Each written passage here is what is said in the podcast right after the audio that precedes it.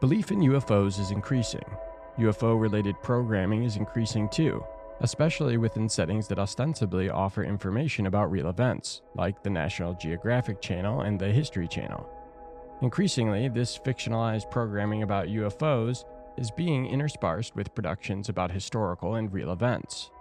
Brad Dancer, National Geographic Senior Vice President for Audience and Business Development, recently acknowledged that companies like his might play a role in bolstering UFO belief. Speaking about National Geographic's recent publicity campaigns, he said, We were trying to have a little fun and see if pop culture references have had an impact on people's beliefs. Hollywood may have contributed to the belief, as movies portraying aliens become increasingly convincing, they may subconsciously affect people's attitudes. In a poll, National Geographic asked its audiences what they believed the world would be like if extraterrestrials were real. Respondents thought that The X Files was the best representation of what actual UFOs and aliens would be like. The public chose this program for the same reasons that The X Files is exemplary of this trend.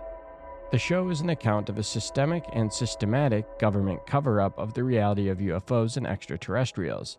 Is it fictional? To the extent that there have been such government cover ups of purported UFO events, it is not. Declassified documents have revealed that several governments, including those of the United States and the United Kingdom, have indeed covered up and managed information about reported UFO events. The 1953 Robertson Panel, which was the impetus for Project Blue Book, suggested a media campaign to manage public perception of the phenomena. Significantly, the report recommends the very kinds of strategies used by the screenwriters of The Conjuring, the student producers of the Blair Witch Project, and Grace Hill Media's marketers. That is, the use of documentary style techniques and authoritative experts to help mold public perceptions. The X Files mimics real life in a way that is much more powerful than The Conjuring, partly due to the fact that The X Files was a weekly television series that ran for almost 10 years, from 1993 to 2002. The log lines of The X Files invited spectators to consider that the truth is out there, and more important, that it was okay to admit, I want to believe.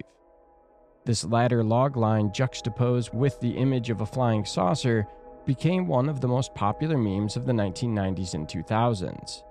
The memes incorporate a fundamental belief that there is other intelligent life in the universe with a concomitant recognition of doubt, thus brilliantly preserving the potential believer's credibility and sidestepping the issue recognized by Jung that no sensible person would admit to belief in UFOs.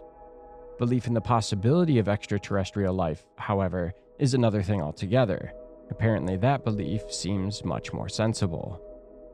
Video and media productions about UFOs use techniques that foster belief by creating realistic appearing images and scenarios, in the very sense that Zacks warned about, and that Brad Dancer referenced when he said that movies portraying aliens are becoming increasingly convincing. How could that be?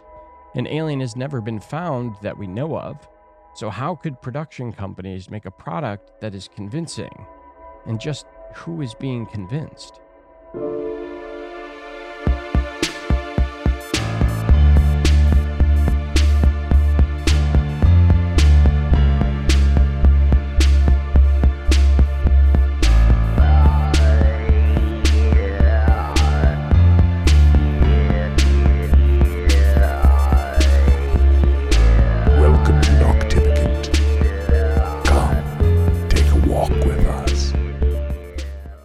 My ghosties, my ghoulies, and my moth people. Welcome to Noctivagant, the show about the strange, paranormal, otherworldly, and the people who write books about it.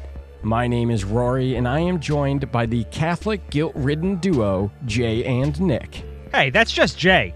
Yeah, it is. Uh, my guilt is perfectly secular.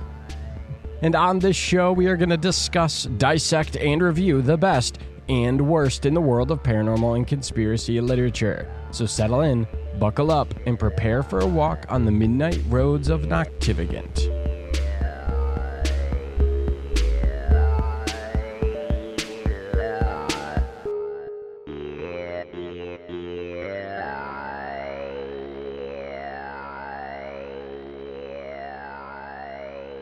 And we're back.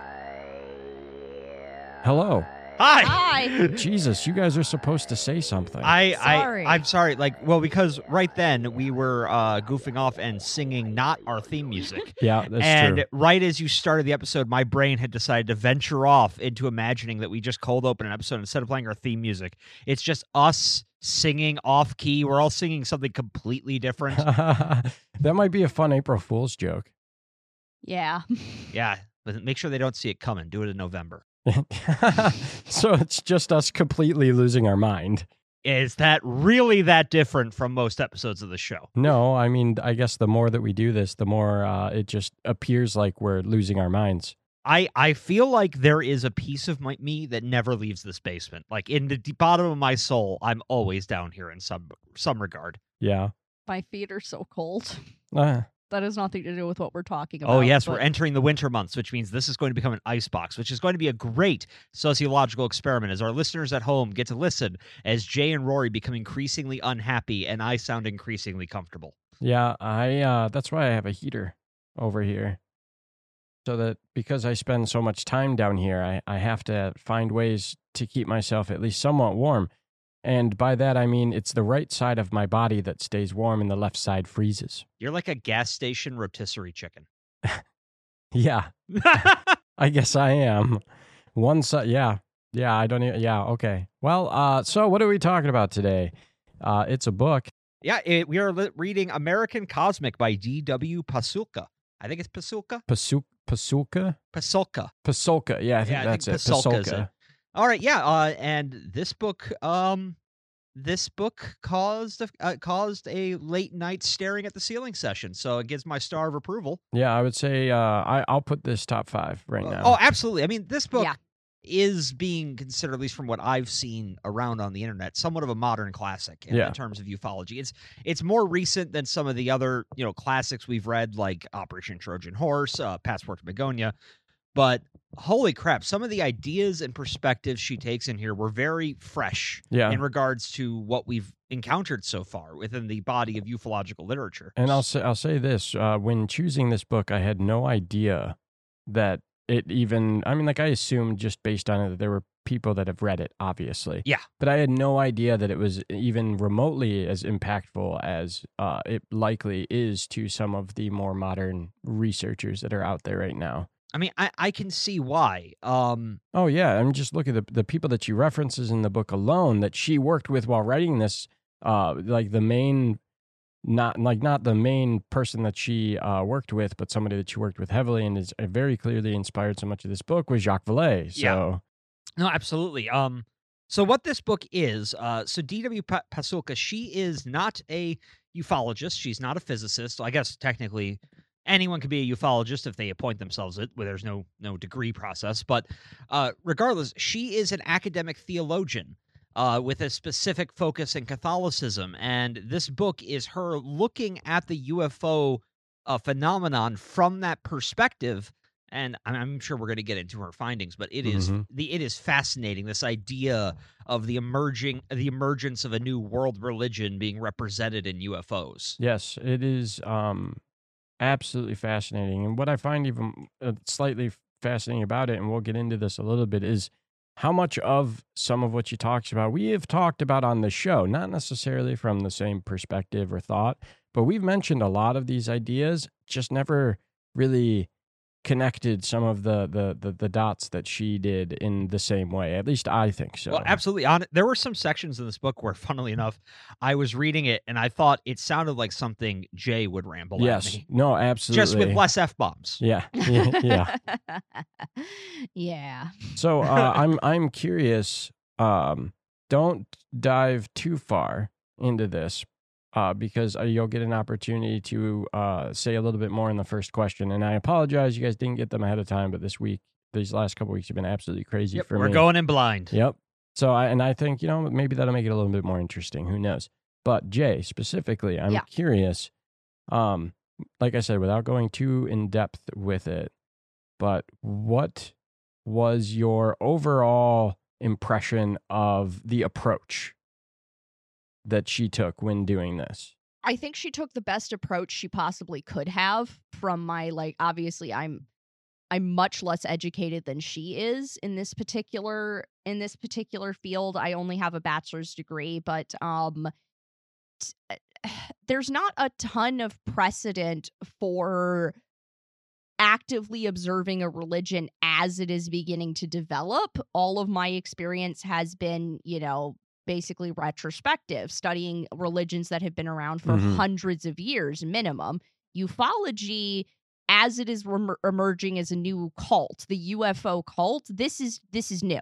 This Right. is late this is mid to late 20th century going now into the early 21st century and it's only been quite recent that kind of mainstream academia has started going like no this is a religion this isn't a cultural craze this isn't just a bunch of weird conspiracy theorists this is a religion and we need to start approaching it as a religion Mhm. and i'm very i'm very glad that she was able to approach it with the kind of amount of respect and care that she actually did Yeah. because as we've seen in both the sciences in both like the physical sciences and in the humanities slash social sciences there's been a lot of dismissal around kind of our area of study particularly ufos and i'm just i'm i'm thrilled that it's being taken seriously like this because i've observed that myself of this is th- this is a faith. This is a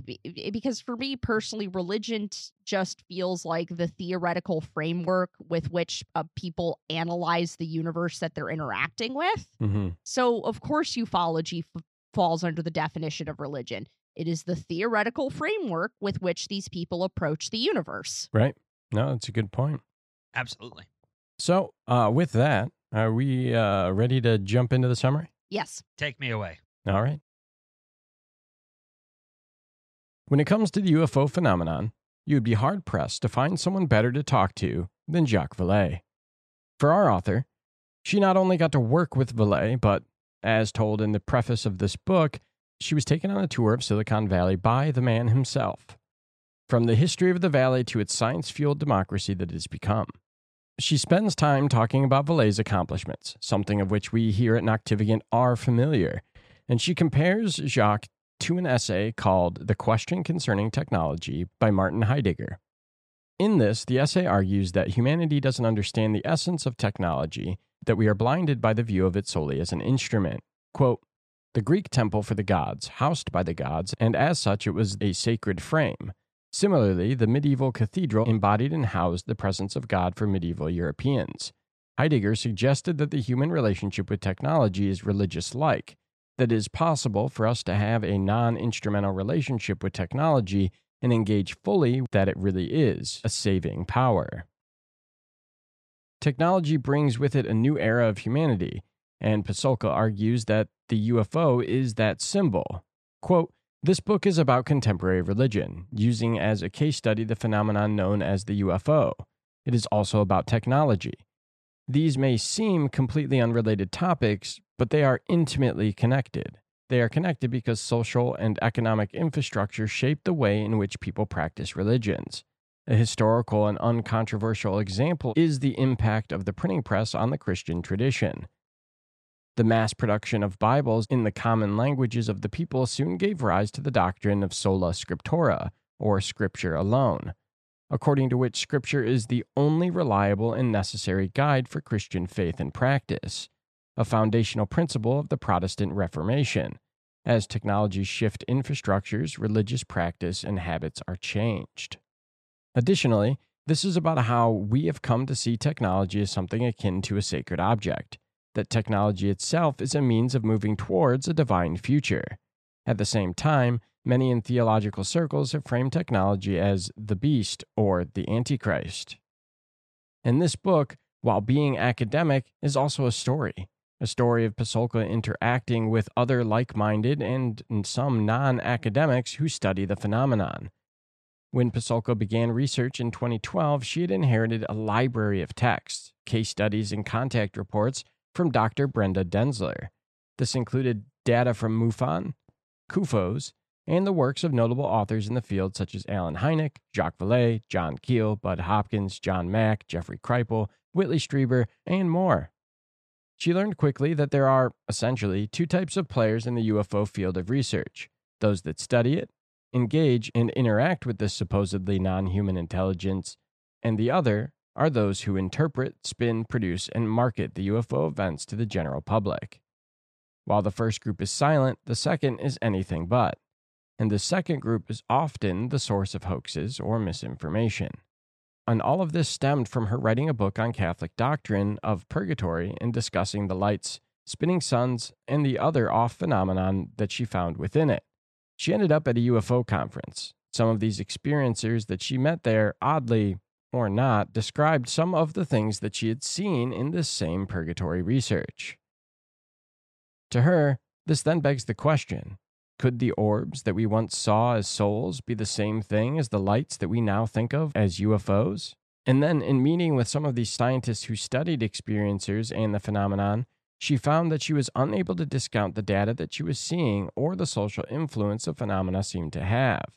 Quote, my association with the scientists brought about something that Harvard UFO researcher John Mack called epistemological shock that is, a shock to my fundamental understanding of the world and the universe. And this occurred on two levels. The first being that well regarded scientists were telling her that non human intelligence originated in space. The second level was discovering how the findings of these scientists had been warped to form UFO mythology. Quote, it was hard to remain aloof when confronted by what I knew to be misinformation some created as disinformation, some created for the sole reason that it sells.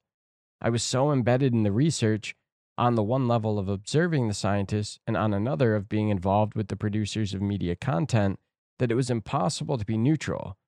It was at this point that I felt myself fall headlong into Nietzsche's abyss, stare into it, and see it grin mockingly back at me. Now, typically speaking, Religious scholars don't assess the truth of religious claims or the metaphysics that may lay behind them. Instead, they focus on the social effects of those beliefs. The core idea here being that belief in UFOs is an entirely different phenomenon than the UFOs themselves, and the belief of the masses does not rely on objective reality. Pasulka believes that she is seeing the formation of a new, unique form of religion in UFOs. She observed the emergence of a dynamic global belief system and began to record the mechanisms of how and why people believed and how they put that belief into practice. So, how is it religious? This is a great question, and it all starts with contact. Religion is often predicated on contact with what are seen as some sort of supernatural beings, often coming from the sky and shining with brilliant lights. These contact events, think like Betty and Barney Hill, Woody, or even Mary, are the moment that spawn belief and interpretations. These beliefs and interpretations start to develop and spread into communities, and then different interpretations spark different communities, like different religious denominations. These then spawn organizations based on those interpretations. One thing that we must keep in mind, at least academically, is what the contact events are themselves, is not a religious or even a UFO event in it of itself. They become a religious or UFO event or both, depending upon your interpretation of the event. Quote, the interpretive process goes through stages of shaping and sometimes active intervention before it is solidified as a religious event, a UFO event, or both. The various types of belief in UFOs can be traced as cultural processes that develop both spontaneously and intentionally within layers of popular culture and through purposive institutional involvement. And this idea that the UFO phenomenon and religion may be intertwined is not necessarily a new concept.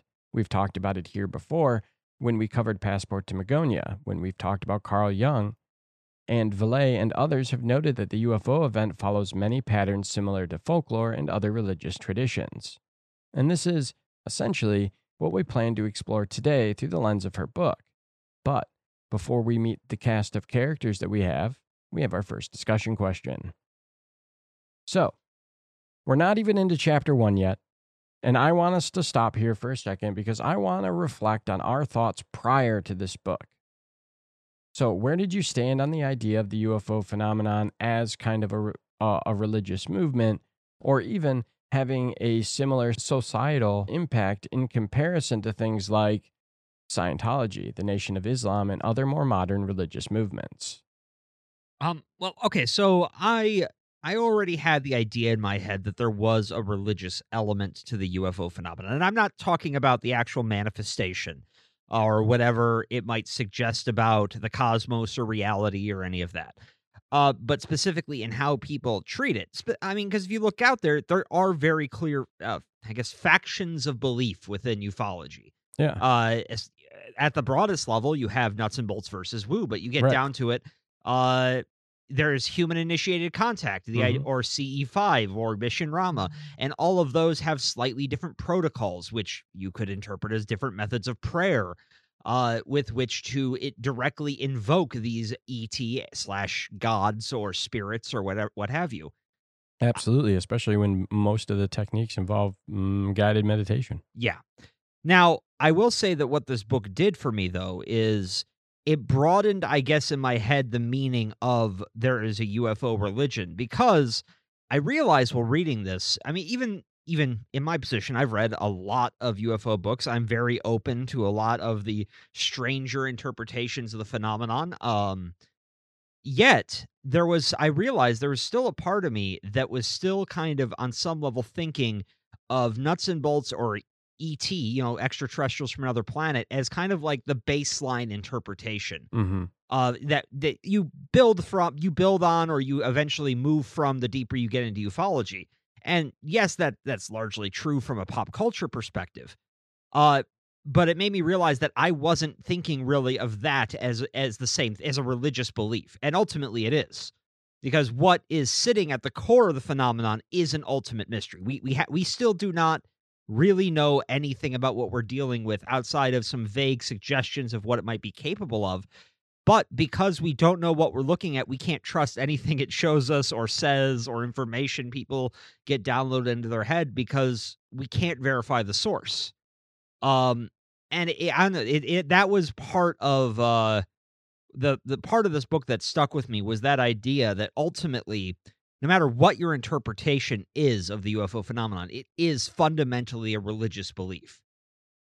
Um, and that, unfortunately, I mean, that, that even goes as far as experiencers who've had an experience that they believe gave them a very clear idea of, uh, you know, what this phenomenon is.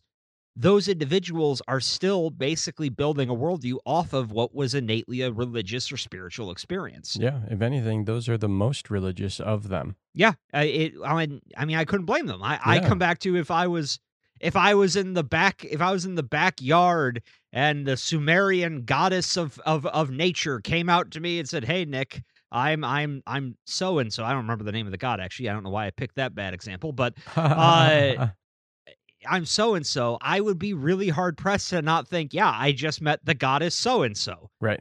uh you know I- I- again and i mean to by extension going back to what we've talked about where if long-haired venusians show up at your door and say hi i'm from venus uh, are you going to tell them no like what what Right. other interpret i mean it would be very tough to resist coming to a a, a religion or a b- religious belief about that based off that interaction Jay, Yeah, before this, I was pretty thoroughly in the camp of this is a religion, just because, um, fun fact, from an academic perspective, there is not a definition of religion, not one that's been universally accepted by academics. Uh, much like art and obscenity, uh, we have to operate off of a bit of you know it when you see it Mhm. mentality. And the problem with that is uh people can argue with it and people can so yeah, there are occasionally very heated academic debates over whether or not something is a religion. Um Buddhism gets yanked back and forth pretty frequently over whether or not it is a religion. Hmm. Um yeah, yeah, uh because a lot of Buddhists don't believe in praying to Buddha right. yeah it's uh for it's often a lot of people attempt to argue that it is more of a philosophy. I feel that buddhism is thoroughly a religion i frequently believe that calling it a philosophy is uh rooted in anti-asian racism but i'm not going to go into that right now. But uh yes, I was pretty thoroughly in the camp of ufology being a religion or at least headed in that direction because of the sheer amount of importance that it is that it takes up in a lot of believers' lives Mhm. and the profound psychological and spiritual changes that a lot of contactees undergo. It the level of impact and the level of influence that it holds over people's souls and minds to me puts it in the camp of being religious. Yeah, I would agree. I think uh, I was pretty. Uh, I, I I believed that there was at least religious aspects to the UFO phenomenon, um, and all of this, just because so much of what we've explored leading up to this is felt so spiritual, so uh, uh, like so religious in its way, and then the people get so defensive, both sides of it, mm, that it is it's almost like the atheist v Christian debates that I used to be a part of in high school. You know, Yeah. yeah. it, it like it felt so similar to that that it was like I can't not see that, you know. And so yeah, of course, I felt that there was uh religious aspects to the phenomenon for sure. What I liked about this book is that it drew comparisons that I didn't necessarily think about. You know, um, and we'll get into it. I'm not gonna dive into that right now, but I, I liked your guys' answers, and we're all pretty much on the same page, and that's kind of what I expected. But I think reflection is good. But is there anything else that you guys like to say on this one before we jump into the next section? Nope. I, I just want to point out, I think it is, and we we might be getting to this a little later, but I guess building off beyond how people react to it, the mechanics of the spiritual experience are we are weirdly similar. Like, Yeah. We, we, we Yes. talked about you know people's reaction to an alien abduction are roughly the same long term as those to an NDE Right. or those to having an awakening to your inner mindscape or to uh, being visited by an angel largely speaking we react to encounters with the other in a very predictable way and i just find that fascinating Yeah, and there's so many uh, and I like that in this she talks about how so much of this is based upon our own individual inter- interpretation. And I think that's huge because that is one of the biggest things that I didn't necessarily think about because it's like you see all those people out there, man. I see them all the time on Twitter going off about their their individual belief and part of me is sitting there like um you know would either discount it or shrug it off whatever but ultimately it's like this is for a lot of these people this is their whole fucking life. You know is this belief and this idea and this interpretation. And uh ultimately who's to say that that's wrong? Yeah I, well i mean it it's similar to any religious belief. Right in the- well, I mean, in the sense of you can't, you're never going to sit down a true believer and talk them out of it. right And in fact, they're going to get real mad at you. And in my opinion, justifiably, people are allowed to believe what they want to believe as long as it's not hurting anyone. right Yep. no i agree i agree But yeah, I think I, I just wanted to throw that in because that was something that uh has been sticking with me. We can keep going. Yeah, no, I like it. All right. In the next two chapters, we meet the other two main people that Pasulka worked with throughout this book, Tyler and James. Setting the stage for what is to come, we cut to Pasulka and James. We'll get to him more in a little bit. But they are being blindfolded for a 40 minute car ride to somewhere, New Mexico. This was not Area 51, but some other sacred place that was, in fact, also under a no fly zone where, according to their guide, Tyler, pieces of a UFO that had crashed in 1947 could be found. Quote, I called this the sacred place because it marked the location where it is believed that non human intelligence revealed itself to humans. In my field, the word that describes this kind of event is hierophany. A hierophany is a manifestation of the sacred.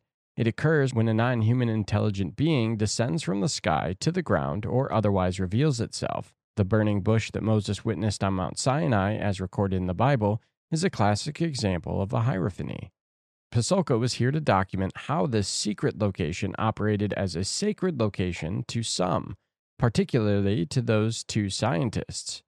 And who are these two fine gentlemen, you ask? Well, one is James Master, a scientist and professor from a major university. He was here in the hopes of finding proof that there was a craft that did indeed crash at this site. The other was Tyler, their host, who believed this to be one of the most significant locations in human history. When they arrived, Tyler prepared two metal detectors and a map which he claimed showed where the craft had landed. Quote, he said that when the crash occurred in 1947, the government had taken the craft, hidden it away in a secret location, and disguised the area with tin cans and debris to prevent others from finding any remaining artifacts. And though the area was indeed littered with tin cans, which is absurd on its own but curious to any Hellier fans, Tyler had accounted for this, and the metal detectors that he had were calibrated specifically to look for these artifacts. Before getting started, though, Pasulka mentioned to Tyler that a nearby mesa looked familiar, and he explained that this was not surprising, as it was seen in the opening episode of the final season of The X Files. And this oddly struck a nerve. Of course, this place was already mythologized, and of course, someone writing on that show knew of this location and it projected it to millions of people. At this point, to her at least, the objective truth of this location didn't matter, because this place being sacred and having a deeper meaning behind it was already true for millions of people through media. So now, regardless of the validity of it, this place was a big deal, and it was potentially ground zero of a new religion. But before we get into what, if anything, that they found, let's talk about how they got here. A few months prior, Pasulka had organized a small conference on the phenomenon, to which Tyler had not been invited. It was a small, closed meeting between ufologists and scientists with the goal of comparing notes. What they found, however, was that the codes of conduct for academic scholarship was much different from those which governed professional ufologists.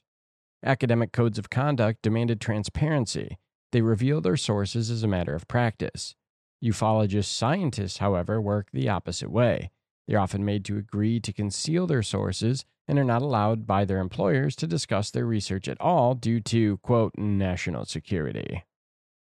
And naturally, this led to a metric shitload of tension between the two groups. This tension eventually led to one attendee interrupting a speaker to no end and erupting into an argument that Pasulka eventually had to shut down. The argument stemmed from both people knowing classified information that they had taken an oath to not reveal, something that no one else present even knew.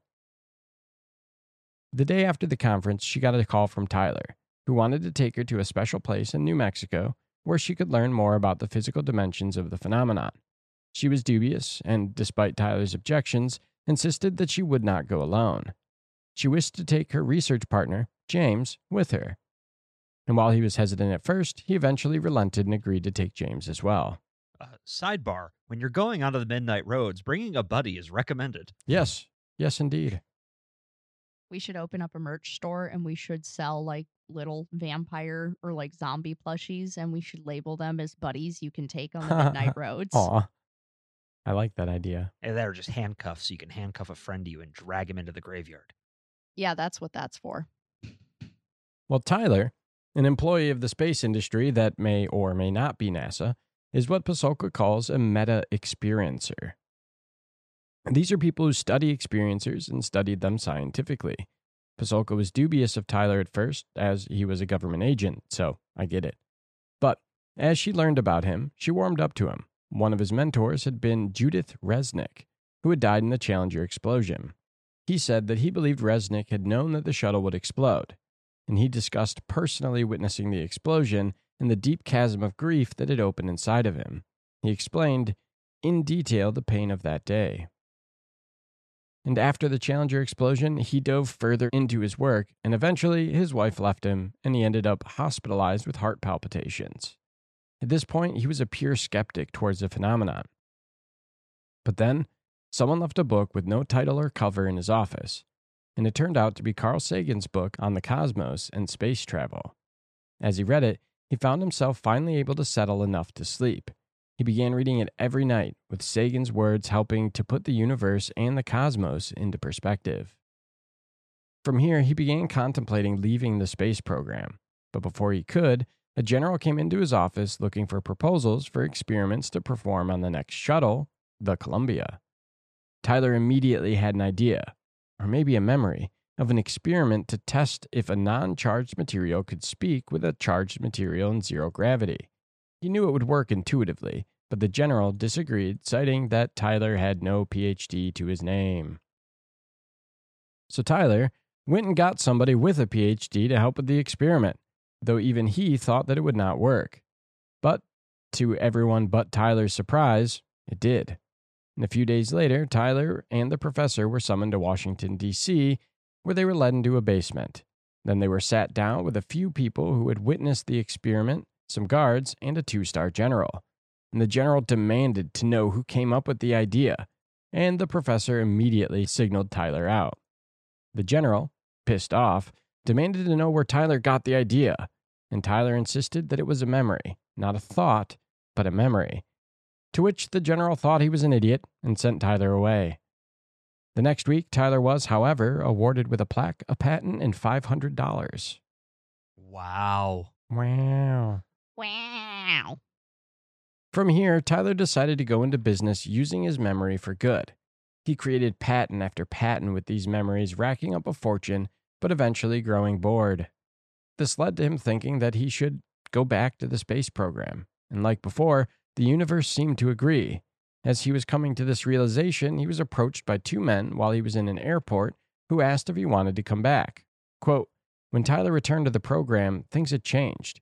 He explained that he was now connected to a source that he believed was part of an off planet intelligence. He felt that it had been with him since a few months after he saw the Challenger explode. And he was sent to work in a special facility at the Space Center, where the next step in the growing knowledge of off planet phenomenon began. He wasn't shown or read into anything, but he believed that in that place he was in close proximity with something that emitted a type of energy or frequency which altered how he thought. And then quoting from Tyler here on the program, he said, quote, In the program, I started to find myself on jobs where I interfaced directly with the phenomenon. I know its language. It does speak to us in space. I don't know who is responsible for putting me on these jobs, and I think that somehow they are responsible for it. My own direct boss doesn't know what I do. This is how the program works. And the biomedical technologies that have come from this are nothing short of remarkable. One example involves a material that had been etched at the molecular level that the human bone reads as itself. It's then incorporated into diseased bone or tissue to help the body recuperate. Eventually, Pasulka decided that she wanted to meet Tyler. Her own research into the US and Russian space programs had supported some of what Tyler was saying about these programs, though any of the NASA employees that she interviewed prior either didn't know or didn't want to talk about it. This history being that while most people that work for these organizations now don't believe in extraterrestrial life, the founders of both the Russian and American space programs did.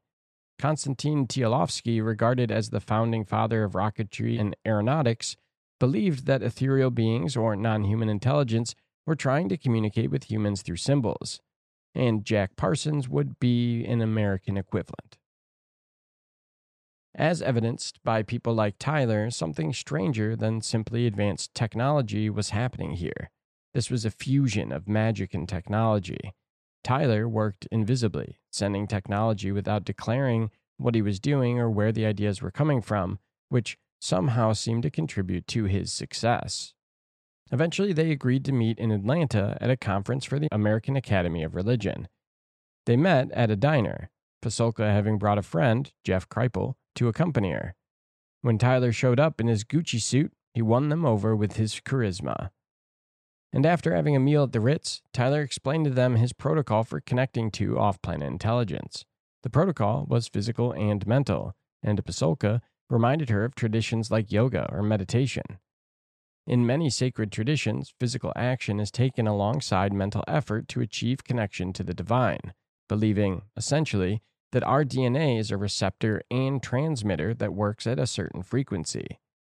And Tyler believes that it is the same frequency that we use to communicate with satellites in deep space. And he spoke of his own download experiences and his own personal practices that he utilizes to almost encourage these downloads and other synchronicities to happen. These range from meditation to what he calls an 8 plus 1 sleep routine, and then getting sunlight every day. Heather Berlin, a neurologist at the Icahn School of Medicine on Mount Sinai, analyzed the creative mind and found support for the idea that creative individuals experience innovative ideas as external to themselves. What this means is essentially that the whole in the creative state, the self awareness or sense of self, is suppressed, which is a similar brain state to when we dream or undergo hypnosis or meditation, which is fascinating.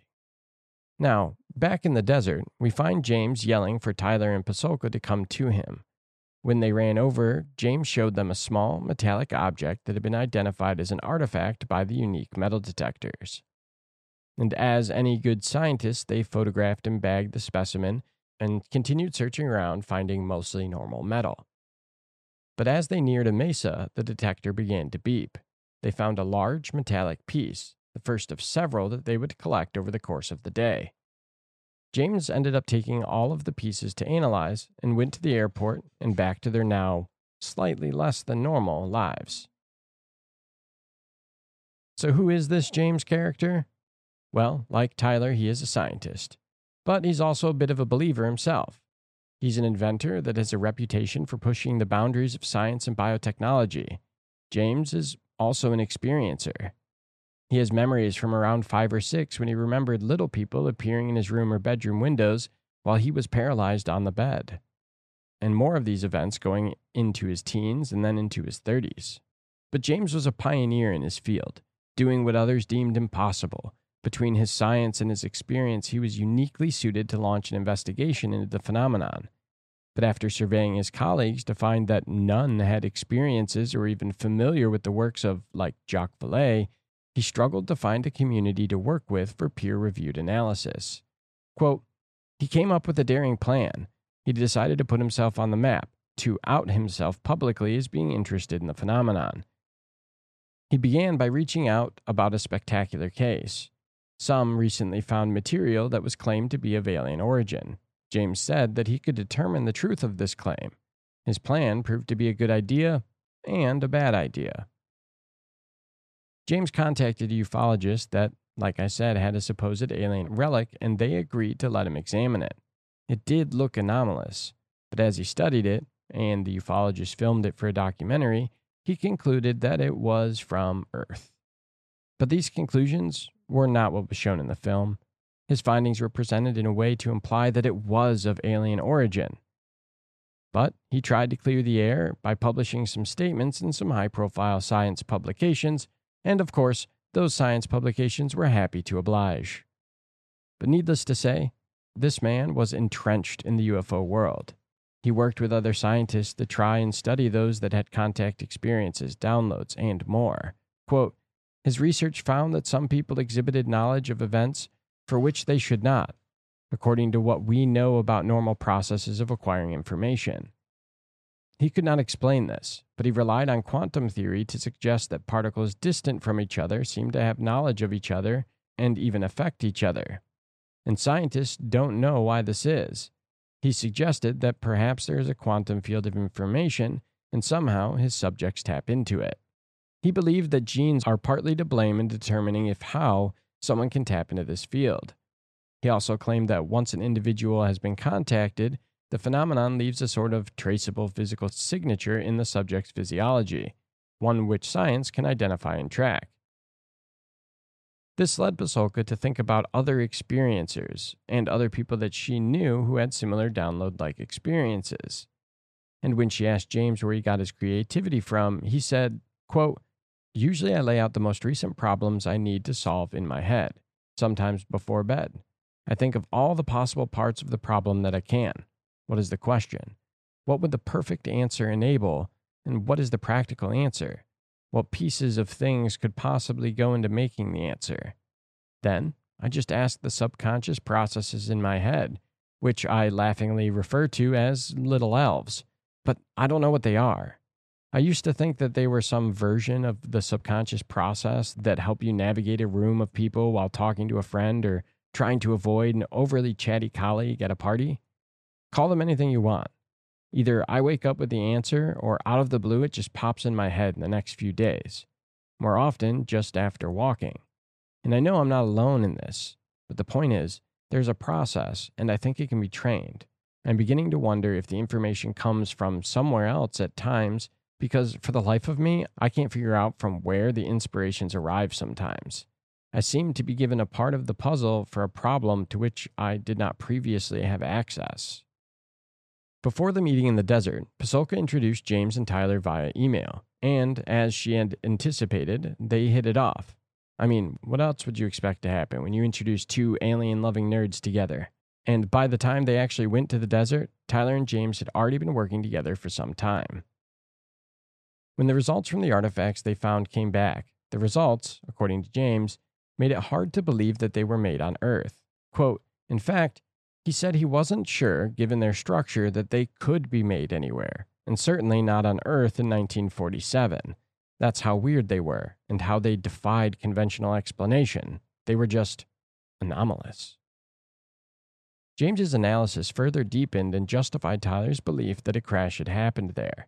James, on the other hand, didn't know what the objects were other than that they were very strange. It didn't matter if the materials were from a crash or if they had been planted there by someone else. Their anomalous nature made them worthy of investigation. Quote, Having studied religion for many years, I can offer the following observations. First, here are two eminently credible people, scientists no less, claiming that there are artifacts whose provenance is truly unexplainable. This amounts to having the testimony of credible witnesses, which is pretty much what one finds in the first written documents of Christianity and Buddhism. The Christian Gospels are the testaments or testimonies of credible witnesses, the apostles, which is a Greek word that literally translates as those who are sent or messengers. Second, the credible witnesses are attesting to something truly unexplainable, truly anomalous.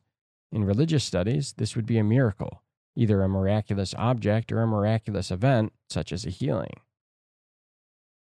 So, with this, Pasulka argues that places like Tyler's site operate as sacred locations within the religion of UFO events, and by relation, the religion of technology. As for her thoughts on the object in question, she believes that they are anomalous, but stops there. She doesn't know where they came from, if they were from a crash or a gift, and she doesn't guess at their origin, but the artifacts do exist, and that's what matters. Quote, one thing that UFO events and religious experiences have in common is that they don't begin as UFO events or religious experiences. They become UFO events and religious experiences through interpretation. Most every experiencer that she met, upon having their experience, did not jump at first to UFO. They thought it could be a weird airplane, a balloon, a secret government project, or something else. The same is true of religious experiences, which most who have them first are expressing deep confusion about what they had seen or heard. An example is found in the book of Samuel. Samuel was asleep when he woke up to a voice calling his name over and over. When it happened a third time, he interprets the experience as God talking to him. Theologian Ann Taves proposed a method of understanding how events become religious events following a multidisciplinary study incorporating cognitive science, sociology, and history. She found that since childhood, we are trained on what to see and what not to see. For example, the famous video of a basketball game during which a man in a gorilla suit is seen walking across the frame. Most people don't even see the man on the first viewing, as it's not what the viewer expected to see. Furthermore, she found that images presented on a screen, be them real or not, are often embedded in the head as memories and can hence warp one's view of their own past. In other words, what we see, we tend to believe. And to tie it all together, Jacques Vallée once told Pasulka, quote, Trust no one, do not even trust what you see. And with the rise of technology comes the rise of fake UFO sightings, photoshopped videos, and cleverly edited internet hoaxes. And for some, it has become their job to debunk these videos. From a gentleman named Scott Brown, this has become his whole life. He manages a group called In the Field. This is a group of trained videographers, photographers, and graphic designers who put their skills to use trying to capture the phenomenon on film or to identify others' photos or videos as authentic, because the gods know that there are a ton of fakes out there. Carl Jung, when commenting on the UFO phenomenon, noted that they aren't very photogenic and seemed to dodge the camera often. This led him to believing that they were akin to a psychic projection or a mass rumor that had taken on some sort of outward expression. However, since the 50s, it seems that the UFOs have become less camera shy.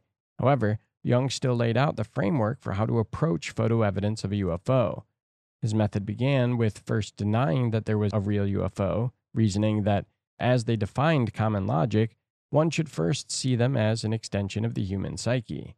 Jung then introduced the idea of amplificatory interpretation, meaning that when the UFO is first seen, the first reaction is confusion, as we don't have meaning to associate to that symbol. Religions work because its adherents believe them to be the truth, even without evidence. It is not about belief, but about knowing. Modern media has adopted Jung's approach, often speaking of a UFO as a mystery or a maybe rather than a reality. The old refrain of I want to believe forces it to be a topic of belief versus disbelief rather than one of truth versus religious truth. And the truth, under this framework, is out there, but it's not here yet. Every experiencer that Pasulka interviewed reported that, following their experience, they all had a book encounter. At some point, they were given, came upon, or felt otherwise directed to read a book that put their experiences into perspective like a book that turned the wheel of their brain and made everything just make more sense. For Tyler, it was Carl Sagan's book.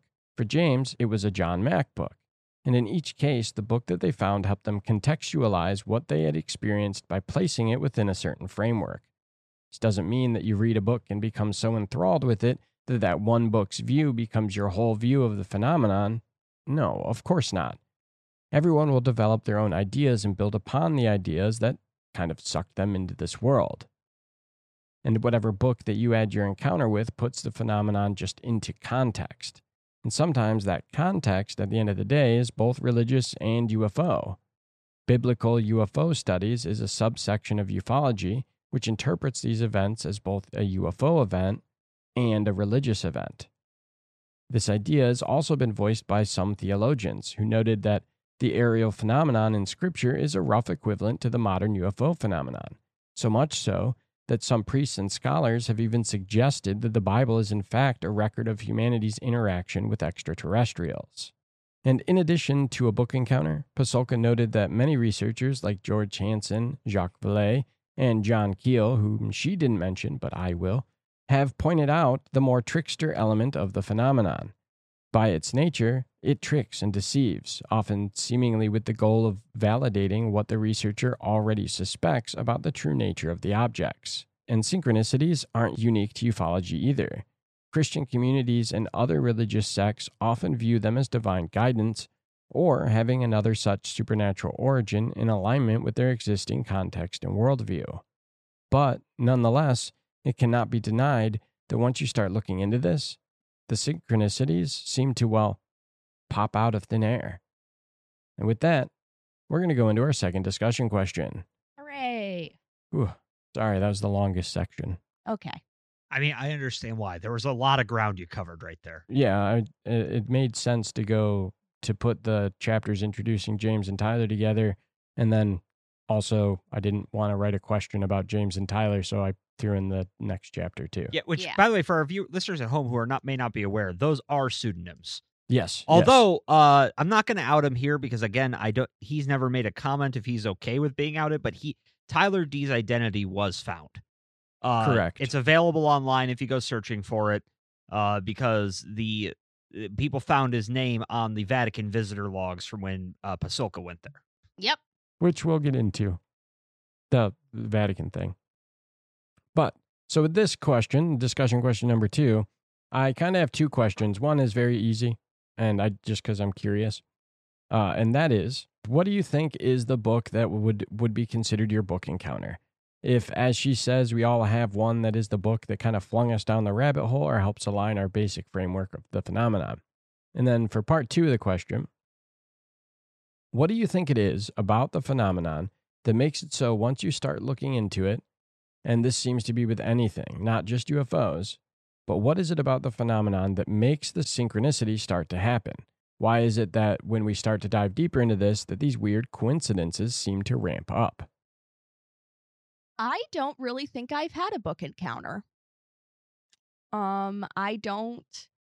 Yeah, I don't. I don't really think that I've had a book that's made that that's made the things that I've experienced kind of click into place because a lot of the stuff that I've that I've had has been, you know, my my brushes, my personal brushes with the paranormal have been ongoing but rather slight and non-concrete and i think the closest to a book encounter would be um would be a walk in the shadows by rick setter but my experiences with swan do not align precisely enough with what shadow people are supposed to be to the point where i don't really consider that a book encounter i still don't fully understand the greater context of Swan of what Swan is or why she's here. I'm curious. Would you? I mean, going beyond book encounter, because I mean, she goes over how sometimes it's other forms of media. I know you in your childhood ingested a lot of like you know the bad, uh, you know, like a haunting or haunting television shows. Childhood, that shit still happens. Well, yeah, but would would you deem any of those to be something like a book encounter? No. Okay. Yeah. I yeah, I don't I don't think I've had that encounter yet and as for I'm not even sure if the the synchronicities, I'm not even sure if that's something that the phenomenon is doing or if that is simply the way that the human brain processes information of you know the, the the constant joke of it's like if you have a green car all of a sudden you're seeing green cars constantly. I i think what's happening with us is less that the phenomenon is providing synchronicities and more that once we begin this journey into discovering these things and researching these things and ser- and genuinely opening our minds to the phenomenon we just become more capable of seeing those things i think it's much i think personally that it's very likely that those synchronicities and those odd events were always happening. It was just that they got filtered out, or we didn't notice them, or we didn't understand why they were significant. And, but once we sort of cross into that, into the rabbit hole, into that new framework of thinking, we we start to know what we're looking at and we start to know what to look for to the point where we're capable of seeing those things. Yeah, I, I like that. Yeah. No, I, I, Uh, I- my, my thought process is very similar. I mean, all right, so to answer the question, um, I, I I did have something that I would call a book encounter.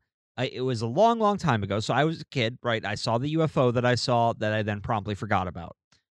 And about a year later, because then you, I, literally speaking, after I finished seeing the UFO after it left, I stopped thinking about it. I, it didn't come into my head. But about a year later, there was one of those scholastic book fairs that Mhm. came to my school, uh, which you know was a great excuse to uh, take a bunch of money from my parents and go buy a bunch of books.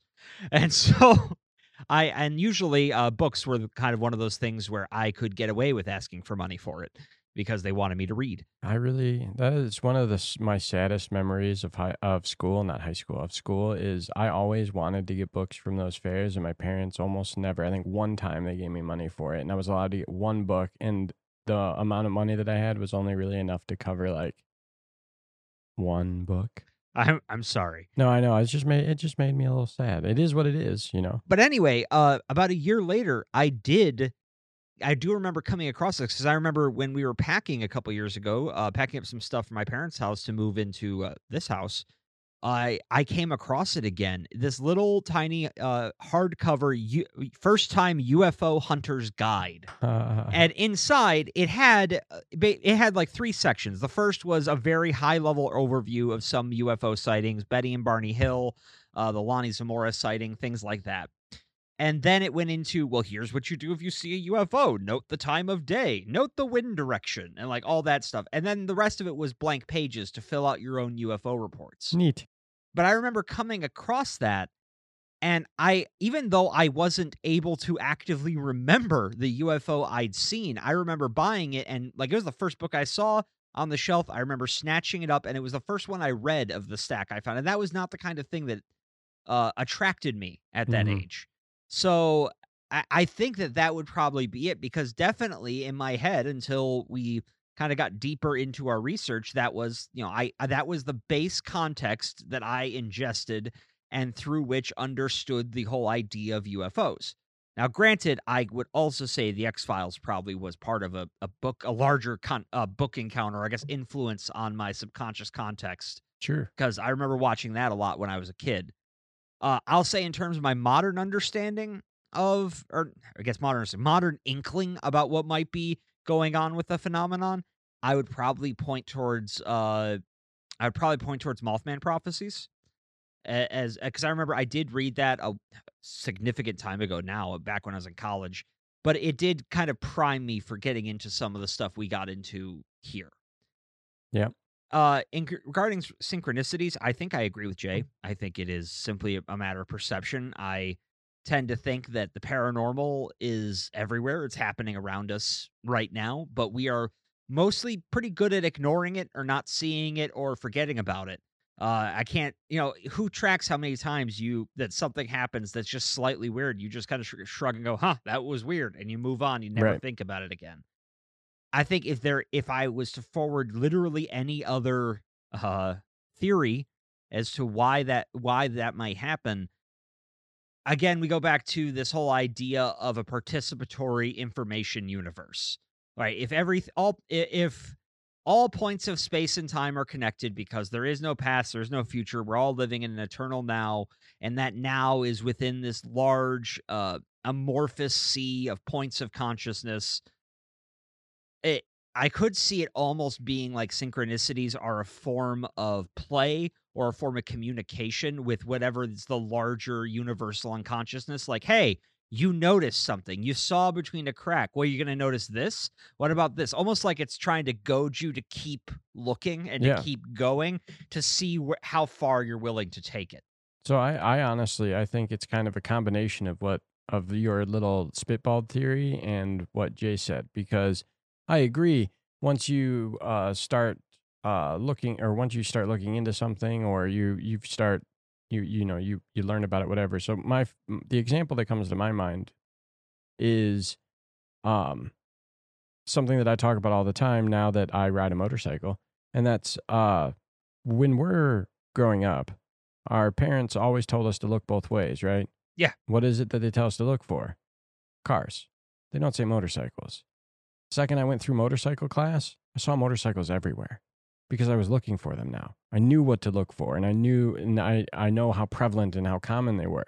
But we are just blind to it until we were educated about it or until I was educated about it. Now I see motorcycles everywhere.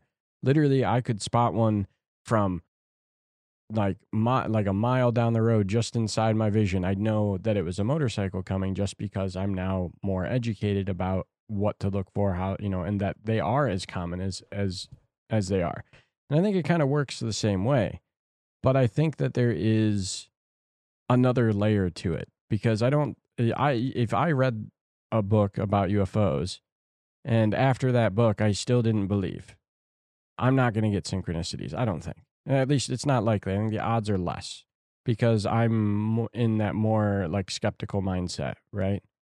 But if I read this book and I come out a believer, I'm going to start seeing it because I'm actively looking for it. I'm actively trying to find these things. So I think there's a level of belief that has to play into it for it to actually come. And I think that if we don't have that belief, even maybe the synchronicities aren't going to happen because, like you said, the phenomenon's not going to want to communicate with us. But if you do have it, they get ramped up because it wants you to engage with it, like we had, like we've said, uh, like you just said. So I don't know. I just think it's interesting. Well, I mean, and you want to add another layer of complexity, we could go back to an idea we've brought up a couple times on this show that what if the entities you interact with or don't interact with really uh, that's a reflection of where you're at mentally or spiritually in terms of you know whatever you want to call it your vibratory rate the refinement of your crystal soul, all the you know the very new age terms we have to really address spiritual or emotional development. Mhm. So what if that is also part of it? It's like it's not that the phenomenon doesn't want to talk with you. What if it, it's trying to communicate with everyone, but you have to be willing to somewhat meet it at its level. You Yeah. have to be you have to participate in order to play. Well, I absolutely, th- I I absolutely, I think that's got to be a, a factor into it because if you're not interested, in, if I wasn't interested in in playing Magic with you, Nick, I wouldn't play Magic. Right. Yeah. Well, and, and I think that's that's a big part of it. I think uh No, so I agree. Yeah, no, I, I think that largely speaking, you get what you put into it. Uh, going back to something Jay said, input output. Yeah. Uh, if you are if you are never putting coal into your furnace, it's never going to generate heat. Right. Uh, as for the first part of the question here for me, uh, book encounter. Well, I didn't read any books in this world prior to this show, so I think the honest You're welcome. Uh, so yeah, so I think the honest answer is Mothman Prophecies for me. It's literally the book that started me down this journey. I had no knowledge coming into this, and I still reference it every time, or I still think about it every time I think about anything else when it comes to the phenomenon. So I think, I think Mothman Prophecies is the answer Oh, for those, me. those simpler times. yeah, Those simpler times when we thought, hey, we're going to do a fun little podcast where we talk about weird books. And now here we are, a year and a half in, and our sanity has never been more frayed. yeah, yeah, and uh, eh, you know, um, maybe it's for the better, maybe it's for the worse. Only time will tell. I feel like that audio is going to get played back like at a court case Yeah, somewhere down yeah. the line. oh God, I hope not. I really, yeah, that is my goal for this show. Screw getting a viewership, screw any sort of growth. I just don't want this show to become evidence in a trial. That is my goal. You know what? I'm I'm happy to oblige with that goal of not be having this uh, end up in a court case. If for no other reason than I dodged having to do too much in the way of court cases during my more troubling years. I don't want to do it now when I'm like, I don't know, trying to be responsible and shit. yeah, like I would be much more annoyed about the lawyer fees now than when my parents would have had to pay. Yeah, them. right. All right. Anything else? Uh, no, I think that I think that's it for that question. All right, let's move on. Fun fact the movie The Conjuring, that according to Andrea Perron got so much of the actual events that occurred wrong, Pasulka was called in to provide her expertise on Catholic culture on that movie. Now, I just thought that was neat. It is neat. And as a super fun side note, I read that part not long after the What's Up Weirdo crew dropped their video about going to the Conjuring house. So that's interesting. I've yet to watch that. I still need to. It's good. It's fun. But according to Pasulka, while movies are fiction, they can still produce real physiological effects and shape one's beliefs about the world. They can shape and create real memories, and eventually we incorporate these things into our lives, minds, and bodies, and they can become us. She calls this the total recall effect. It goes beyond confabulation to the inability to distinguish fact from fiction. Quote, my research into urban legends revealed that when people watched movies about religious events, they often assumed that what they were seeing were real events, and they believed the movie events even if they were not historically accurate. The movie image trumped the historical record. Her work on The Conjuring helped her understand how media techniques influenced religious belief, and published her findings in the Journal of the American Academy of Religion. This work, which coincided with the start of her work on the UFO topic. One such technique is the based on true events strategy and the realist montage. The first is known to us especially regarding historic or religious historical films. The realist montage splices together different scenes to create a narrative. This often involves placing scenes from fiction alongside those from reality. And such a strategy is used in the ending scene of The Conjuring, where images of the real life Ed and Lorraine Warren appear alongside the pictures of the actors. Another method of generating belief within fiction is to get cultural authorities to comment on the narrative. For example, with The Passion of the Christ, they invited in religious leaders, scholars, and theologians to a pre screening and then promoted their reactions to it, which in turn created a buzz surrounding the movie. Neuroscientist Jeffrey Zacks explains that we form cognitive models for events, which can then get conflated, especially if two events resemble each other with another event, be it fact or fictional. This is also useful for propaganda. For example, the Alfred Hitchcock film Saboteur alerted and programmed Americans to be aware of and alert for Nazi spies among them. And more troubling, this is difficult to combat. One researcher showed in their studies an inaccurate historical movie. He warned them ahead of time that the movie contained bogus information and corrected them when they raised incorrect facts. These reduced the effect of the misinformation, but did not remove it entirely. And, according to her, this is only going to get worse as we move into more and more immersive virtual technologies. The inability to separate the film version from the factual version of events, blending them together in a mix of real life and something entirely different. Maybe even a new belief system. And in fact, this has helped generate the belief system of the UFO. Quote, a new era is among us, the era of fabricated UFO, which is also the object of near universal belief. The fabricated UFO is the best example of how the mechanisms of belief, realist montage, the potential reality of an event, the reliance on cultural authorities, the splicing of digital characters into iconic historical photographs, and depictions of scenes from ordinary lives work together to create belief. Belief in UFOs is on the rise, and with it, UFO related programming. The CIA's Robertson panel directly advised a campaign of misinformation and perceptive management be undertaken via media and fiction to control views of the UFO phenomenon. It advised the same kind of strategies modern filmmakers use to inject reality into their fiction. And UFO programs use technology to create artificial but realistic looking depictions of UFOs, similar to other recreation technology that's used in TV productions. This is called specialist factual programming. And there are even production companies, like Impossible Factual, who specialize in doing just this, using digital technologies to recreate historical events. Recreate. Yeah, yeah. Thanks to movies like Star Wars, UFOs and aliens have become a core part of our popular culture. And it's so popular that the lines between it being fiction and reality have been blurred, as shown by the website If Star Wars Was Real, which is kind of a tongue in cheek website that photoshops or collects photos of Star Wars pictures spliced into photos that look real.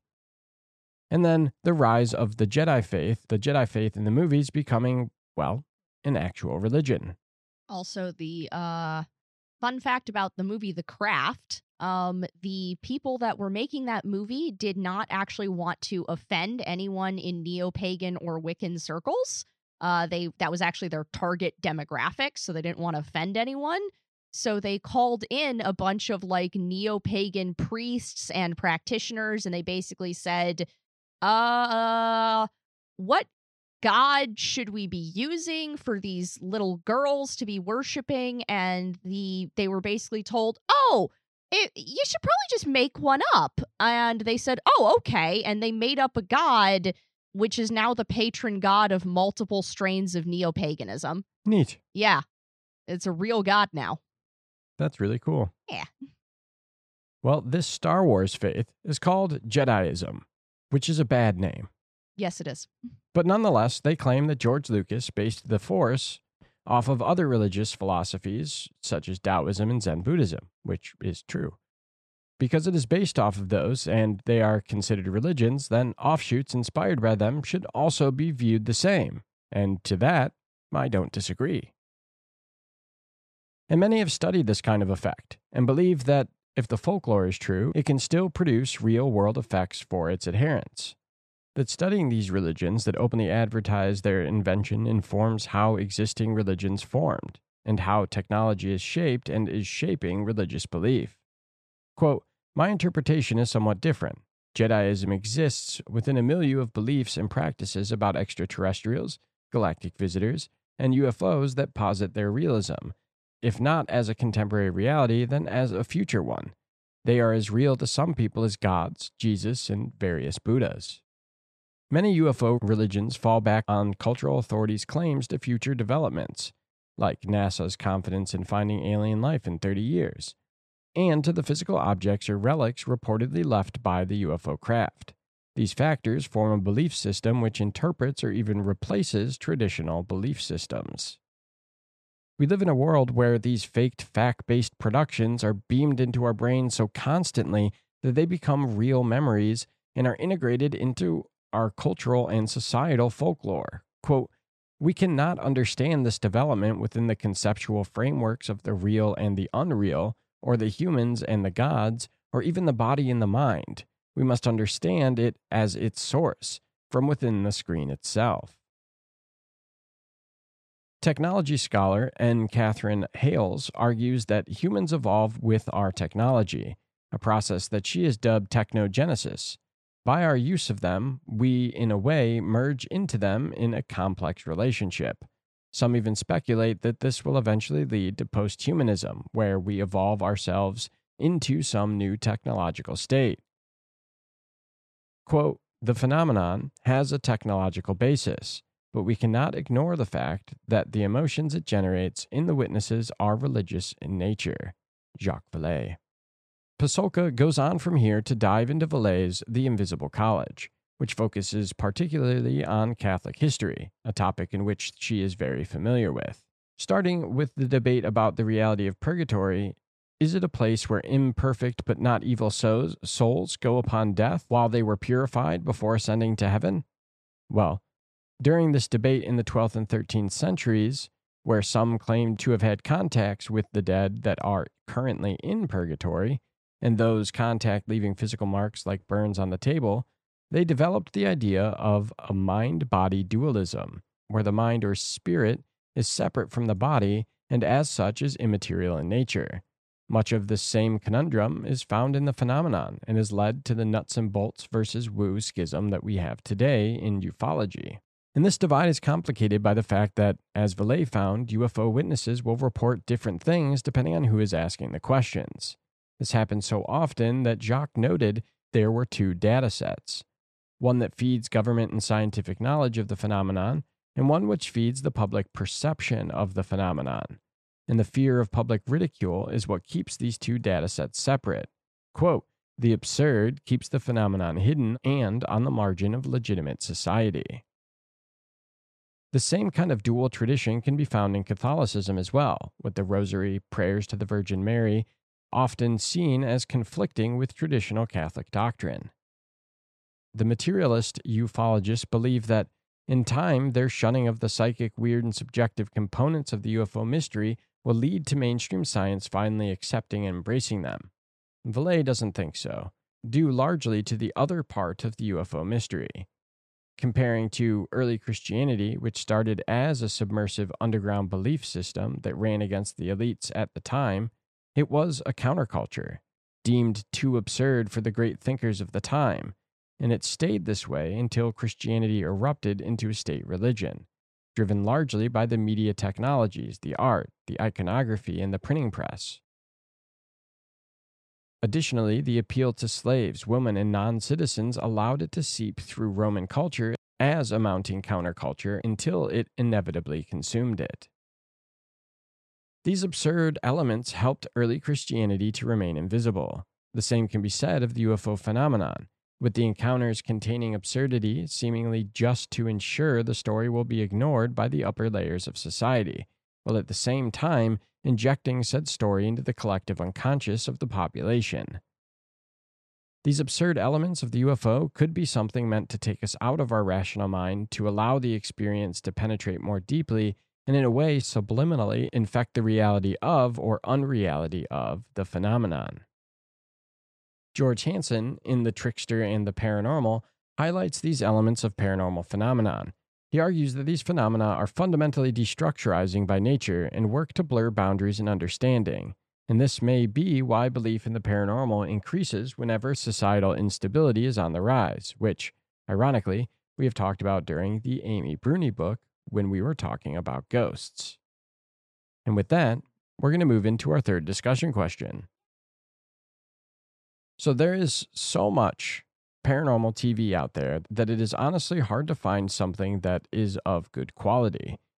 But when you do find something, it's hard to tell what is genuine and honestly what's a shock doc. So, if these kind of media do impact how the societal evolution of the UFO phenomenon or UFO religion will get to the masses, is it then ethical or moral to show these recreations that are likely not at all accurate to the reality of what was seen? Is it okay to show something that may or may not have happened and present it as real, knowing that this could impact how many, many people actually view this actual phenomenon? Uh, I think the line there is presenting it as real. Um, I think Okay, it's it's a very complicated question because media has a lot of influence and uh ma- producers of mass media do need to take some degree of responsibility for what they are putting out there. But I feel like as Americans, we have allowed audiences to become entirely too passive, and a certain amount of that responsibility does fall on the audience. Now, again, I want to clarify that if they are falsely presenting something as real while deliberately manipulating the facts, that is a lie and they should be held responsible.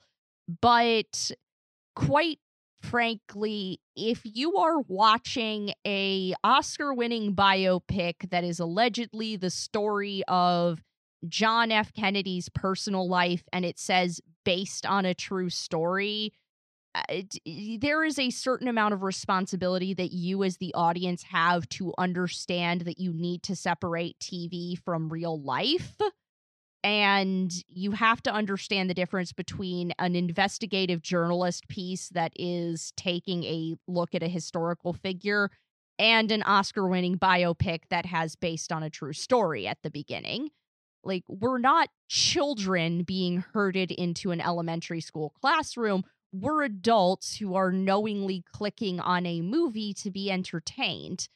And uh, yes, those things, uh, and, and, and again, I don't like shock docs. I think things need to make, I think if something is completely made up and purely for entertainment, or if things contain large amounts of speculation, that needs to be put on the tin, like warnings on cigarette packs. But audiences need to relearn how to engage with things actively and critically and people need to relearn how to do their own research and actually look at something with a skeptical eye. It's it's very frustrating to watch americans particularly younger ones just become passive consumers of information that they then just repeat without actually putting any sort of thought or independent research into it, it, it it's just there it's the responsibility is divided. Uh, media exists primarily for entertainment and a lot of people need to stop getting their information particularly their scientific and socio-political information solely from tv and just blindly trusting in it I think the the issue that we will stumble upon with that, well, I, I agree with you, um, is that there are a lot of TV shows out there, um, for example, Ancient Aliens, that will just put anybody on there. Yep. And they will present uh, whatever story as factual as true because this person is saying the story and not and it's almost like they themselves don't do any research on the individual or or on the story itself and so all the millions and millions of people who watch Alien, Alien uh, Ancient Aliens then see that, think it's true, even if it's a lie or even if it's fake, and then that mo- continues to move the mythos of of the UFO. So recently, I don't remember uh, who had it on. Someone put on the old Robin Williams movie Man of the Year. Yeah.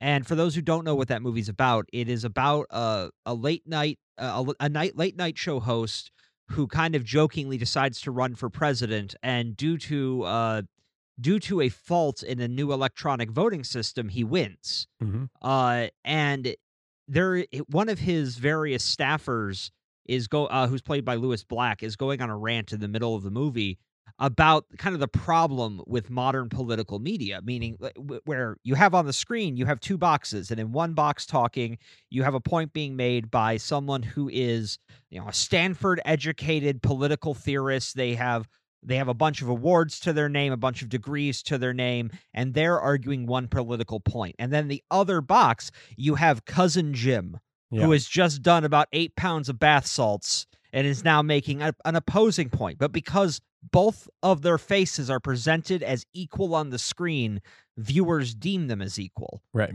And I think I think you can make a similar argument that something like that happens with Ancient Aliens. You have occasionally you'll look on that show and you'll see you know pretty well known ufologist faces, or you'll see scientists, major major scientists making comments, and then sometimes it's Ben Kissel Yeah. from, from last Yeah. podcast on the left. Like, and not to say he's not a smart guy, but there is a difference, and that difference is never really uh, advertised. Yeah.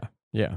Which is why again those people need to be held responsible and like i said the burden should be the burden should be divided and things need to be clearly marked if they're like if they're shock docs if they're speculation and quite frankly the producers of ancient aliens are just manipulative liars i completely believe that I mean, and at, at this point, they are. It seems like that they just Well, I mean, I don't throw know. shit at the wall. I don't know Yeah. how, at this point how you'd keep a show about UFOs on that many seasons because we don't know enough. We don't know enough about what we're even looking at to, I to uh, put together a television show that's going to run for twenty seasons. Right. And, and Ancient Aliens in particular likes to fall back on a lot of the um a lot of the more don't say the quiet part out loud aspects of Western white supremacy, which is basically like them brown people couldn't have built that wall without it falling down. It Yeah. has to have been sky people. yeah. Like M- that's math has existed for a long time, people. yeah, Now I- I am the only one who is allowed to stack rocks because God said that they're my rocks. Yeah, My rocks. My rocks. Yeah, so it, basically, I feel like the burden needs to be divided. People need to clearly mark if what they're doing is investigative journalism versus a documentary versus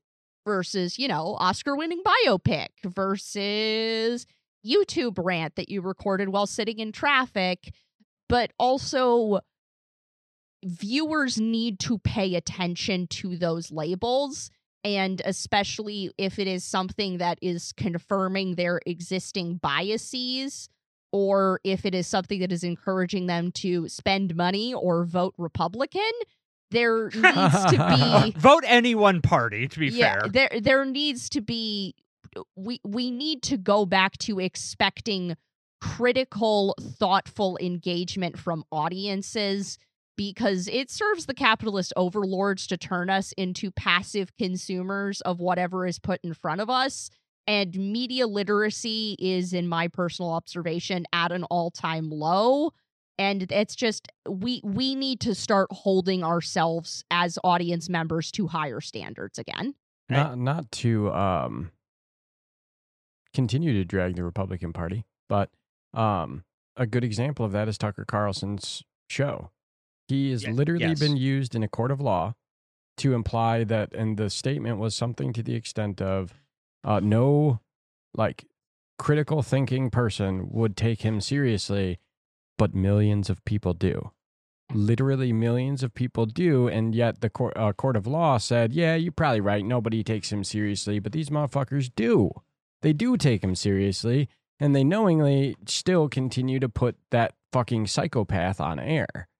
So, I mean, I I agree. I think that there is a uh uh uh uh that we do ha- like we have to we as a society have to be able to critically think and see through the the garbage but the problem is right now they don't they don't and so how what do we what do we do to continue to to or to try and push you know push out these almost terrible this terrible rhetoric that's being spread about even the UFO topic and try to be like listen we don't actually know what's going on. These people are saying that it must be aliens that built the pyramids are clearly just racist.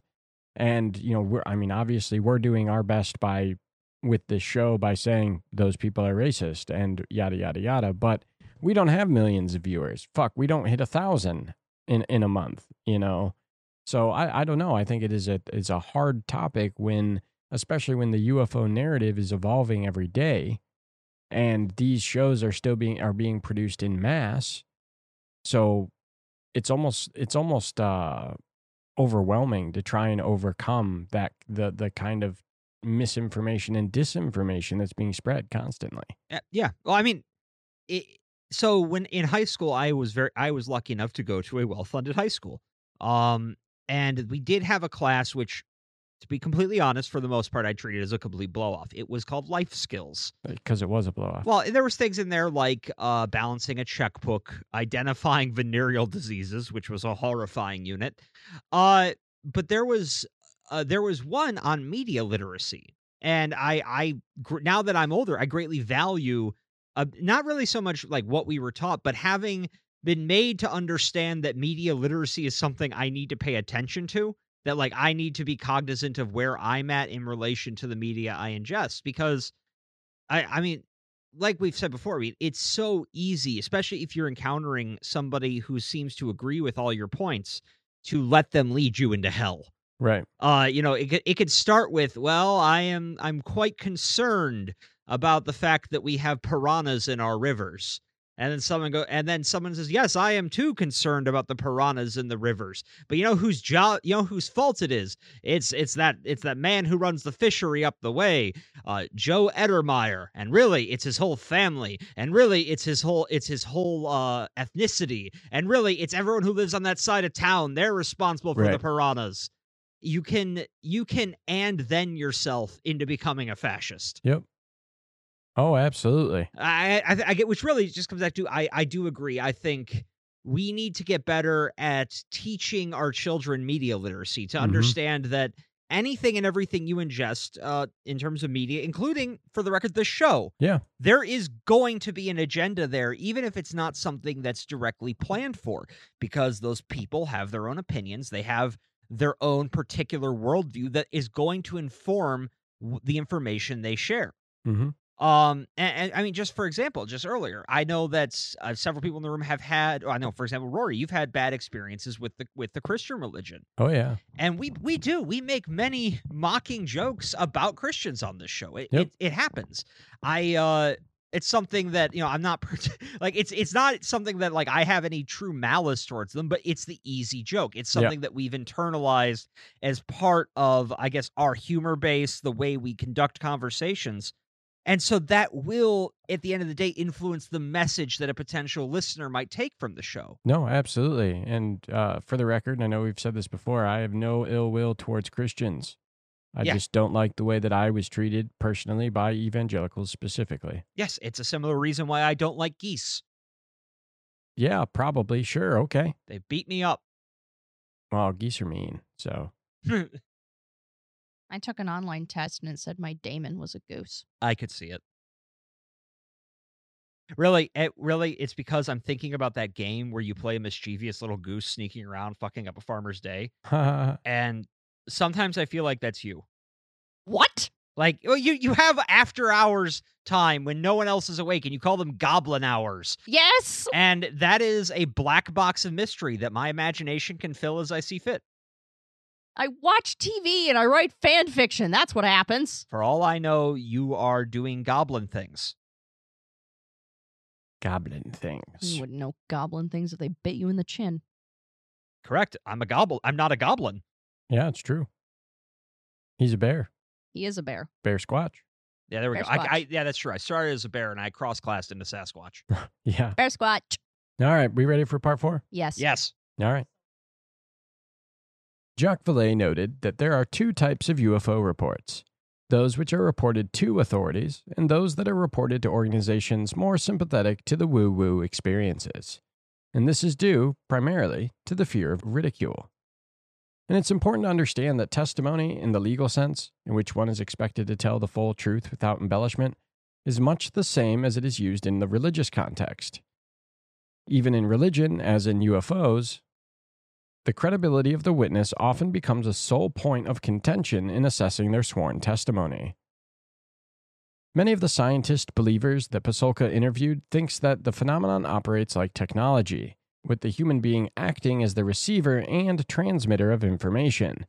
And in that, they've employed various methods, including quantum physics, to try and explain the relationship between consciousness and the contact experience. And sometimes we have one encounter that is interpreted two different ways. For example, a gentleman named Ray, an atheist turned believer in God, the afterlife, and the spirit world, and his wife, Dolce. Their family dog, Nina, had become paralyzed. When they contacted the vet, they said it was probably due to a cerebral hemorrhage and that the dog would need to be put down. Dolce turned to her faith and prayed to the angels to cure Nina. And to everyone's surprise, they answered. When Dolce got up to check on the dog and carry her downstairs, she saw an object hovering four feet off the ground inside their living room. It looked metallic and like an upside down U with two rings of light at the center. She kneeled to pray, asking it to leave if it was a bad spirit, and suddenly green lights began flashing on her. She panicked and yelled for Ray, who, a little misogynistically, thought that she had just seen a cockroach or something and ignored her for 10 minutes until she literally came up and hauled him out of bed. But he didn't see the object. He saw an amorphous plasma floating in the air, something that he would later come to call a plasma being or a light being. Ray said that this whole thing was bullshit and turned around to go to bed, a response that he still doesn't understand to this day, but we here at Noctivagant are pretty familiar with. He lay down and stared at the ceiling in a hypnotic state. After 15 minutes, it suddenly broke, and he realized how strange the past half hour had been. He ran downstairs to find his wife celebrating. Nina had been totally cured. A few months later, Dolce reported seeing a huge blimp sized UFO outside their home that she said had stained glass windows like a church.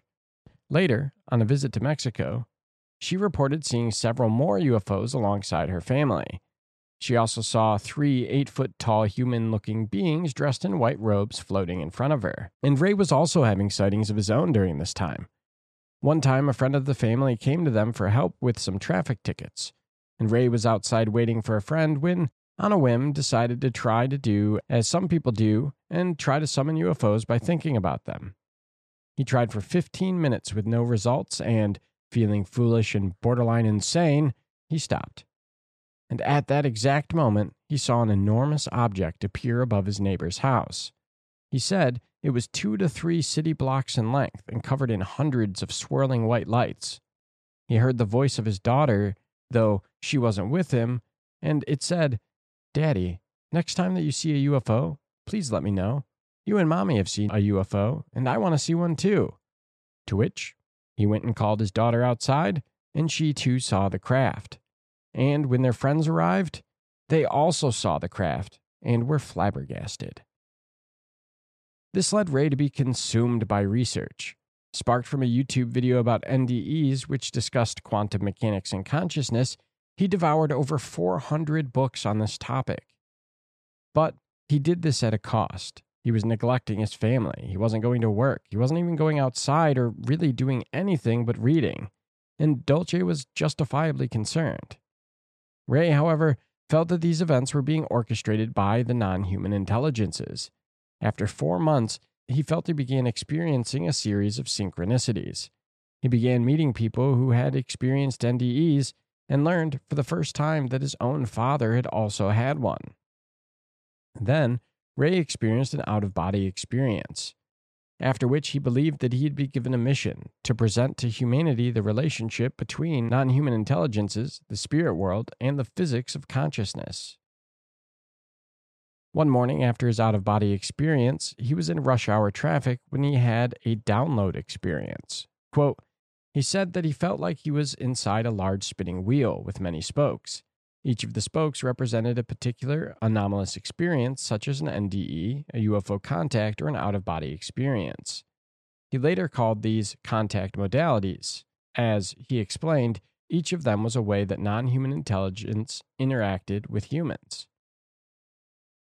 The core message was that humanity needed help to understand the true nature of consciousness, but that help was predicated on two things it could not be about making money, and it required minimal ego. Through a series of introductions sparked by one Mary Rodwell, Ray eventually ended up in contact with Dr. Edgar Mitchell, who, with Mary and others, started an organization, the Free Foundation. Free believes in bottom up disclosure, meaning it begins with the experiencer and bleeds up into society. With Mitchell, Ray started diving into quantum physics.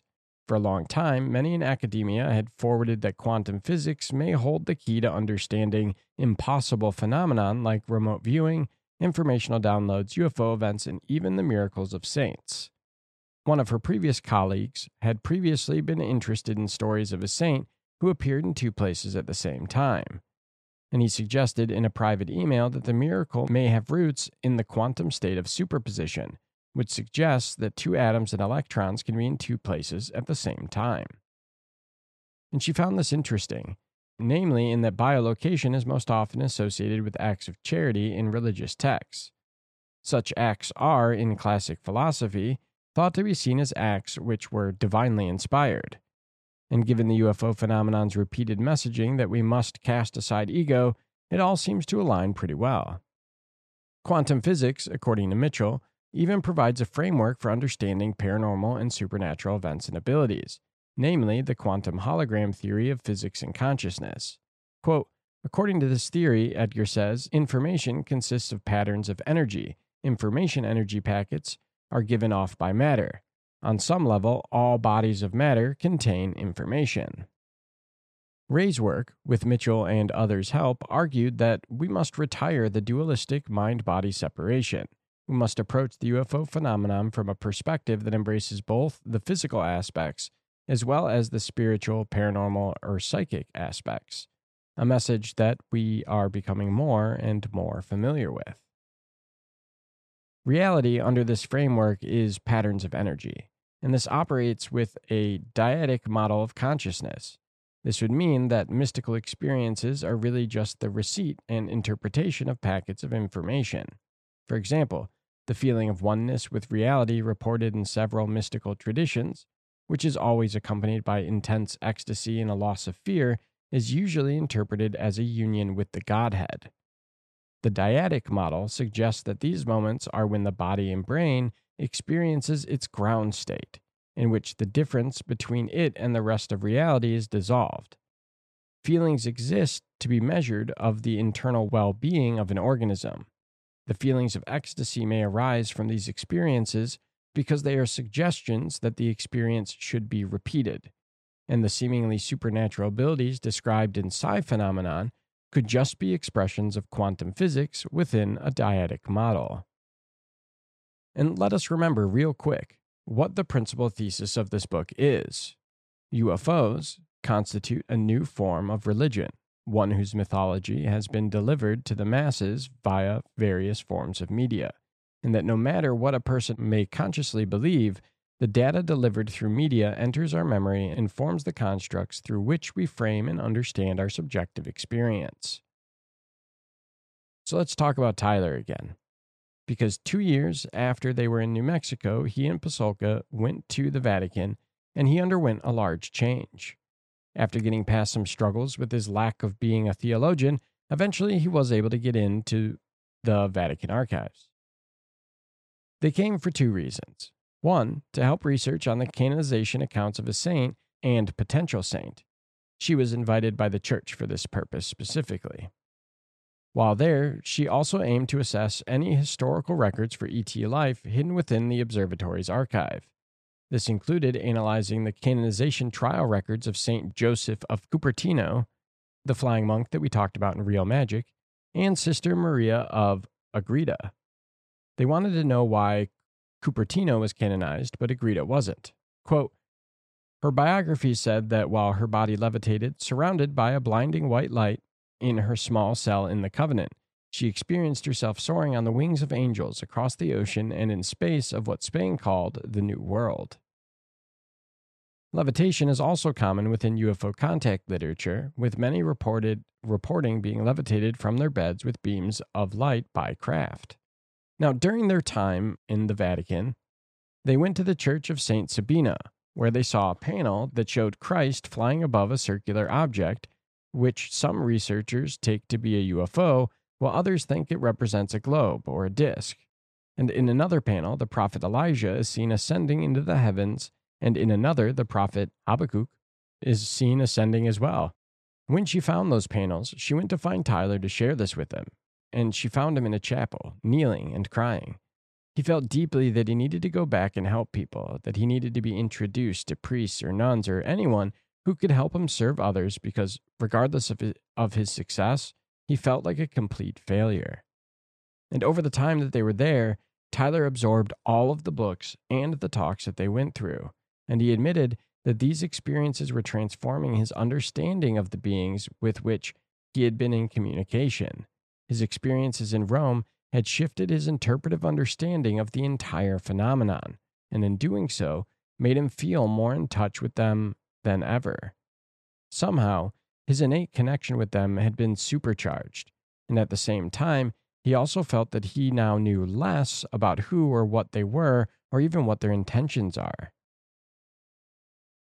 And Tyler's life seemed to have always had been spiritual, but he had never theorized about what the beings actually were and that changed after the trip. And months later, he was invited to return back to Rome, where he took his first communion at a small mass with Pope Francis at the Church of St. Sabina, the same place that he said he first felt the Holy Spirit.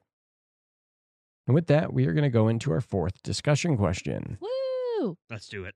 So, these last two stories, the one of Ray and the one of Tyler, are both stories about how UFOs brought someone back to their faith or back to a faith or to a faith, and in this instance, both to Christianity. Do you think that having something like a faith as a framework is necessary to being able to understand the phenomenon? Um. Okay. So uh, that's a very complicated question. Uh, I think, if I had to say, I think I think that yes, not in the sense that you have to have one of the you know big name religions that's out there but i'm beginning to wonder if whatever the truth is uh it is so far beyond not just our understanding but our ability to understand that the only way we can kind of start to guess at the shape of what we're looking at is again it is by participating by providing a context for it to exist within Mm-hmm. um because uh, more and more a lot like when we're looking at visionary experiences or for our dreams um these things are meant to be viewed metaphorically. In many ways the spiritual experience was always meant to be viewed metaphorically. That's an idea we come across over and over again in ancient cultures uh, the greeks the egyptians. Oh, yeah. there was this understanding that what your spiritual experience showed you may not be literal truth. Right. it's it's suggesting to you ideas. You there's still more work to do. Um and I, I think that what a religion may do for you is it gives a common set of metaphorical symbols and ideas that the phenomenon can then use to uh, engage with you. In a sense, it's almost like you're selecting the language you want it to talk to you in. And all of, and, I mean, if this is, you know, again, we go back to if it's all one thing, the the holy mountain that from Jack Preston King's book, then that makes perfect sense to me. It is it is an expression of a single force or thing that's beyond us, maybe the fundamental nature of reality itself, that is simply finding ways to uh, get our attention uh, on the on the level that we're prepared to receive it. Right. And so, yeah, no, I, I don't, I don't think it's strictly necessary. Well, I don't think it's strictly necessary to be part of a religion. I think it's necessary to have religious belief. Right. Uh, just because And there is a difference. Oh, there is. I mean, because here's the thing: is that ultimately, and this is something I, I came up when I was talking with a friend recently, uh, who, you know, ha- has heard all the all the various theories about uh, UFO stuff because I told them to him, and uh, still very much he is still looking at it very much from the point of view of it is extraterrestrial races. And I, I mean, he, I knowing him, he grew up watching sci-fi. That is exactly where I expect him to to arrive to. So it wouldn't surprise me if, let's say, they're not ET. That doesn't mean that it's not. They're not going to become ET if they wanted to talk to him. right. They they they they come within the framework you provide because, uh, well, if the subjective experience is all there is, then they have to. Right. That, that they in order to come into our field of vision they have to become part of our conscious experience They have to if they they almost they have to somehow come into our vibra vibrat vi- vi- vibrational uh wavelength whatever something that we can see and then on top of that they have to be so it's almost like they have to be something that we'd be willing to accept. god can you can you just imagine if it was if it was almost something like okay it's not that it it wants to talk to it wants to talk to jim so it becomes an angel because it knows jim believes in angels. It is it is this amorphous force. It wishes to contact jim. Upon approaching jim in order to enter into like you said his vibratory length or his subjective experience it is then forced into a costume change. Yeah. and what if something similar could be happening where uh I think we've joked about this before, but like, you know, look what me look what you made me do. I'm coming to contact with you, and the only costume you're giving me is a demon. Yeah. All right, well, I guess I gotta be a demon now. Look what you made me do to you. Yeah, no, I, I absolutely. And also, like, it, it could be that they don't shift their form in any way. They don't change anything. They just come to us and we perceive them as whatever we would be willing to accept in that moment. Yeah. You know, that would explain like Ray and his wife seeing the same, seeing something, but perceiving it two different ways. It's, they don't, they, they, you know, they don't know. They don't choose. It's just whatever our brain our our you know our reality is willing to accept in that moment Yeah.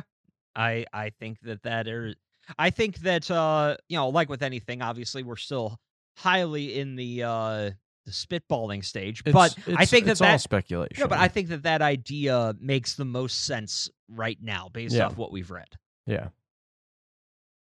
Um, I'm not sure if it's necessary to be able to interact with, perceive, understand the phenomenon. I think it certainly helps hmm for all of the reasons that Nick listed. Um, I and and this might come down to the you know more of the idea of the left brain right brain phenomenon of what what framework are you used to accessing? If you grow up in very like traditional folk Catholicism or in Mahayana Buddhism or in a family that practices voodoo, you're going to be more naturally attuned to things that are metaphysical or not rooted in concrete chemistry and math whereas someone like my father is is going to really struggle to engage with things like that. I don't think it would make it impossible. Mhm. I just think that there would be a lot more that that extension of the phenomenon would need to overcome in order to talk to him. Like honestly, for someone like my father, uh, it would probably have to come to him as something that he understood actively as, oh, this is a hallucination. But that doesn't necessarily mean that I'm not kind of like Philip K. Dick, um, being able to use his hallucinations to understand that his baby had cancer. Mhm. That it's like, I. So, yeah, I don't think that it's necessary because I don't think we understand enough about the phenomenon. I don't think the phenomenon in itself is concrete enough to have rules like that. But it probably makes it much, much easier and probably gives it a lot more options and opportunities for when it can come to someone like that. Whereas someone that has no religious or spiritual beliefs is going to be much more likely to just discard those experiences out of hand and not engage with them with the kind of effort uh, bordering on obsession that we've needed to dive into to kind of unravel our personal experiences here on the podcast. hmm Yeah, I think essentially the same. Uh, I don't necessarily think that having a faith or practice is necessary, but I think you should. And the reason why I say you should is because you're going to be able to, one, you, you know, if what we're thinking is true, that it's going to present to you in some way that you understand or could accept. You are guiding, you're essentially guiding it within your own framework by saying, This is what I am willing to accept or what I would like to see or wh- whatever it might be.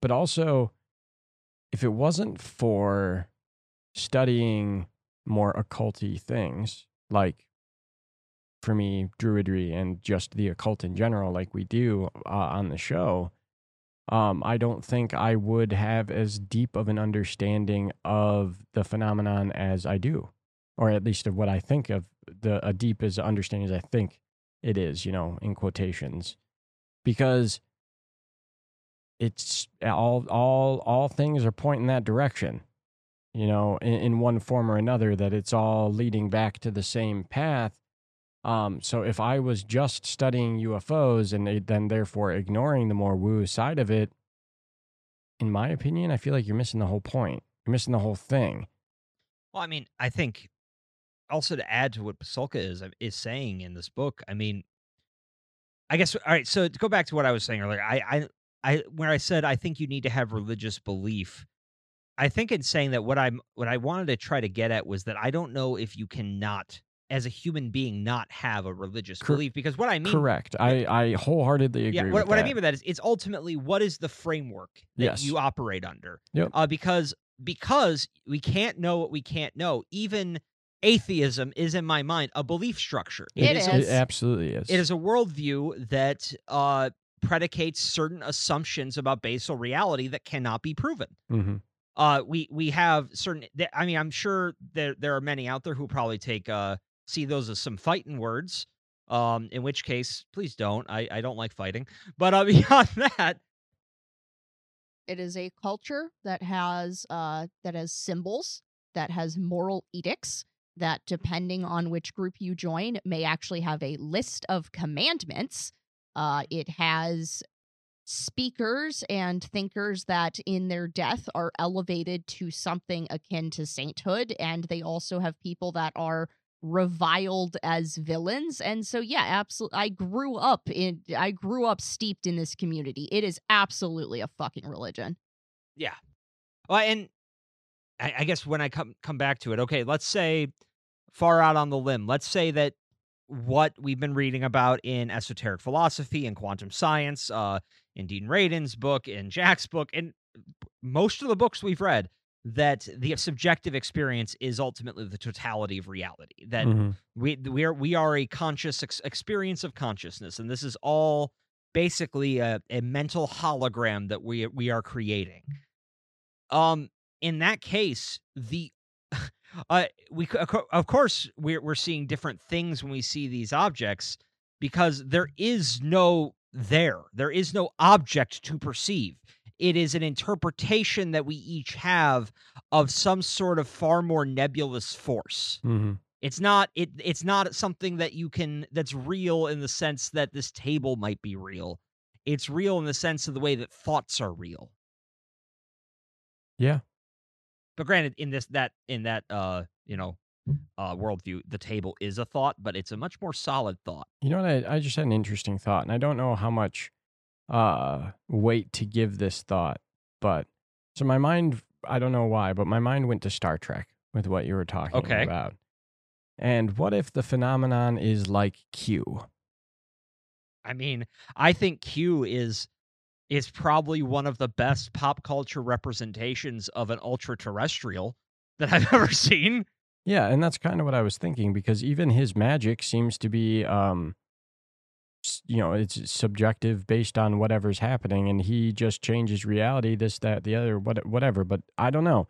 Every instance I've seen of Q made it like thinking about it now has made me think a little bit of the phenomenon in a lot of ways. Well, right down to he doesn't understand how his own powers work. Like Right. in that one episode where he was stripped of his ability and he said something about like just make the thing lighter. And they're like, "What are you talking about?" And he's like, "If I wanted an object to be lighter, it would just be lighter." And they're like, "Do you you change the atomic structure, you change the gravity?" And he's getting frustrated like, "No, it would just be lighter." Yeah. It's it, it would just be that because that's what I wanted or whatever. Uh, I don't know. I, I, I don't, I, I, I'm going to end up mulling that over more, but I just had that random thought while you were talking. It's like the phenomenon does seem to act a lot like Q sometimes. yeah no and i i could definitely see that There's every possibility Gene Roddenberry read John Keel. There is every possibility of I- that. I- I, don't- I mean, honestly, I wouldn't be surprised. It wouldn't shock me in the Yeah. least. I mean, it's the right era, and Yeah. quite frankly, there if there are periods of history uh, where the Venn diagram between people interested in UFO and sci-fi nerds was a circle. Yeah. yep. No, exactly. Yeah. No, for sure. All right. Ready to go in the last section? Let's do this. The final ride. And it is real quick. Oh, For our final section, let's go back to the artifact that we talked about at the beginning of this episode. The artifact taken from the New Mexico site was analyzed, and it was concluded that it was anomalous. The scientists said it couldn't have been made here on Earth, or maybe even in this universe. In other words, they had no idea, and they were comfortable with that ambiguity.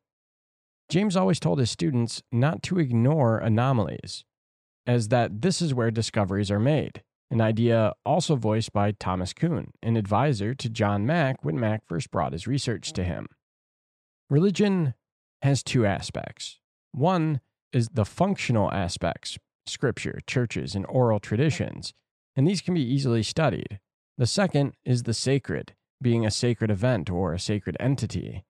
And this is the object of belief, and it is often so mysterious that it cannot be studied objectively. Quote, one cannot put an angel under a microscope. It is this aspect, the mysterious sacred, that distinguishes religion from other organized practices like sports or fandoms. In religions, one finds the inexplicable, sacred event, or mysterious artifact. One time, Tyler told Pasulka a story in relation to the artifact from the New Mexico site. He had put it in his bag and then went to dinner with a friend. The next day, that friend had messaged him to say that he had dreamed of Tyler's backpack, that, in the dream, the backpack had contained a whole separate universe. And when he asked Pasulka about this, she brought up something that Whitley Strieber had told them that when we study artifacts, they also study us. She thinks that there is sort of a symbiotic relationship between the artifact and those near it, that it generates information that some can detect. The mystery of the artifact compels religious belief and inspires those who interact with it. Quote, even more disconcerting to me than the mystery of the anomalous artifact was the level of belief produced by media representations of UFOs. I saw media professionals use the mechanisms of belief to push a story that was, at times, very far removed from the event that inspired it, and yet it was believed by millions. It was this that was most concerning, as I came to understand the extent of the influence and thus power wielded by the media in regard to belief in UFOs and extraterrestrials. And toward the end of her time when she was in the archives, she came upon a book by Carl Sagan and a Russian astronomer. And in the opening line, they wrote, The prey runs to the predator. Referring to the fear that if humans meet life out there, it may not be friendly. But Pasulka understands it differently now. She relates it instead to our relationship to media and technology. Quote, as philosopher Martin Heidegger had predicted years earlier, technology would bring about a new era, an era as much dominated by technology as the medieval era had been dominated by God. Technology and its effects would be misunderstood. In this misunderstanding, Heidegger argued humans would face a great and potential very destructive crisis. In Heidegger's last interview, the German magazine Der Spiegel asked if philosophy could prevent such a negative outcome. Heidegger answered, Only a God can save us now. And with that, we'll move into our final discussion question. Hooray!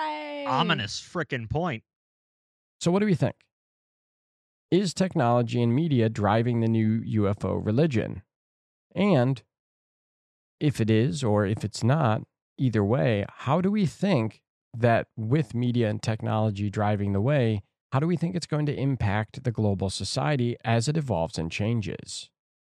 Um, is media impact media and technology impacting belief in UFOs? Absolutely. Uh, I think that there is some very compelling arguments to be made that the modern technological interpretation of UFOs, like she suggests in this book, is largely driven by the modern technological age. Technology has become our magic. It is the means by which we are conquering our reality, and so we wish to view everything in that framework. Right. Uh, because again, if we make it into technology, we're making it into something that many people, many, you know, many people feels is the unique purview of humanity. We're rendering it safe. Right. Um, so absolutely, I think that that is a part of it, and I think it bleeds into our science fiction, and I mean, it also, in a in a sense, I- it bleeds into certain social movements we've seen. I mean, there's been, uh, for example, we have the the quote from Ronald Reagan about how how thinking about how uh, easily the world's issues would vanish in the face of an of an outsider, of an alien threat Right. and i think that there is for for some people there is kind of this belief that there cannot be world peace unless we have that uh you know unless there is another because we need someone to war against and in a way that almost perpetuates the same ongoing cycle of violence You're not wrong. and i mean beyond that we have these uh our fiction has us dreaming of space operas of taking our firefly class ship out into the cosmos you know and those dreams directly impact the technology that is developed the projects we work on what we're aiming for. We've noted it again and again science fiction has a tendency of becoming science fact. And so absolutely i think it's dramatically tied up with uh it's dramatically tied in with the future of our species because it's going to shape uh, our technological progression. And right now, technology is the most powerful tool at our disposal because we see these UFOs and we start applying the context of, well, that's not a spirit, as maybe people in the past might have seen. That's not a god. That's a physical craft. That's something that someone could build. And if someone could build it, I can build it Right. and that's going to eventually lead to trying to do so and that i mean we, how many times we brought it up in various ufo books we've read that like any one of the various technologies that goes into allowing these ufos to do what they do that is not just world changing it's paradigm changing it's Yeah. it's it's change on such a terrifying level that we cannot really conceive of it Yeah. uh and so yeah i mean i think absolutely the the end it's undeniable in my opinion Yeah, I would agree. Um, yes, I absolutely believe that uh, media and technology are driving the UFO religion. I believe that I do not think the UFO religion would have grown into the into what it is, as in like kind of a more or less unified subculture. And yes, I know there's lots of division, but it's a unified subculture. Yeah, Like, there's also a lot of division within Christianity. So, Yeah. Exactly. You're you people have more in common with each other than you like to admit. hmm Meh. You know exactly what I mean by you people.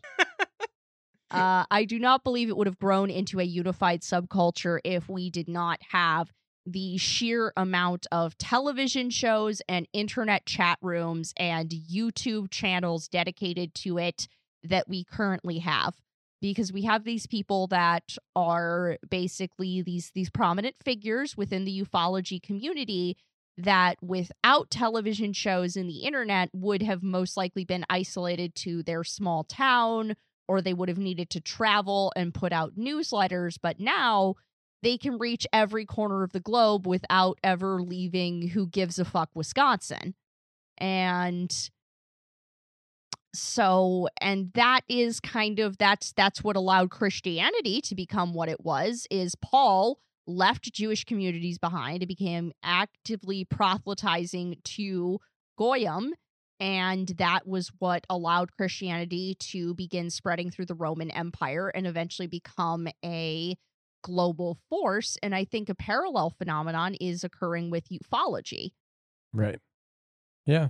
and as for how, and do you mean how is the media and technology going to impact the globe, or how is the UFO cult going to impact the globe? Yes. Both. Whichever one you prefer, or both. I think that focusing on ufology as a religion, I think that at least for a lot of Americans, as it grows into a more mainstream phenomenon, there's going to be a bit of a reckoning with people having to learn that they just have to let other people and I'm not saying that you follow I'm not saying that UFOs aren't real. I'm just speaking about those people that are currently very deeply invested in making everyone else think they aren't real. I think we're going to have a bit of a reckoning with trying to get those people, the the naysayers, the dissenters to understand that hey, sometimes you got to just let other people be wrong because this is not going away. This is not this is not something that we are going to globally talk each other out of. This has become a new religion and I don't think it's going anywhere and there are a lot of people who are very very very angry about that because I see them constantly on Tumblr Yeah. and yeah and also i'm sure you guys see them constantly on other social media and it's it's one of the things that i liked the least when i was an atheist is that deep investment in talking other people out of their beliefs. And a lot of people seem to think that because ufology is not an internationally recognized religion they're just allowed to be shitty to believers. And as people have to begin accepting more and more of like, no, this is a religion, this is a religious, spiritual belief, I think that things might socially have to come to that come to a head and there's going to need to be a turning point, much like Mormonism, where it's like, this is just here now. This is just here now, and you're going to have to learn to live alongside it without being a fucking dick. It brings up an interesting thought. Like, especially when you think about the similarities between like the fairy faith and really uh, just about any religion and what we're seeing is the modern UFO religion, the movement, whatever. Um, and you know, we even culturally, you see so many similarities between the stigma that's brought upon people that are inside the UFO myth and people that are outside of it too, like Christianity and and other things. Uh, it makes me like it all. You know, of course, we've talked about this before, but it it makes me think about the fact that it's like, aren't we all essentially just saying the same thing, just through a different lens?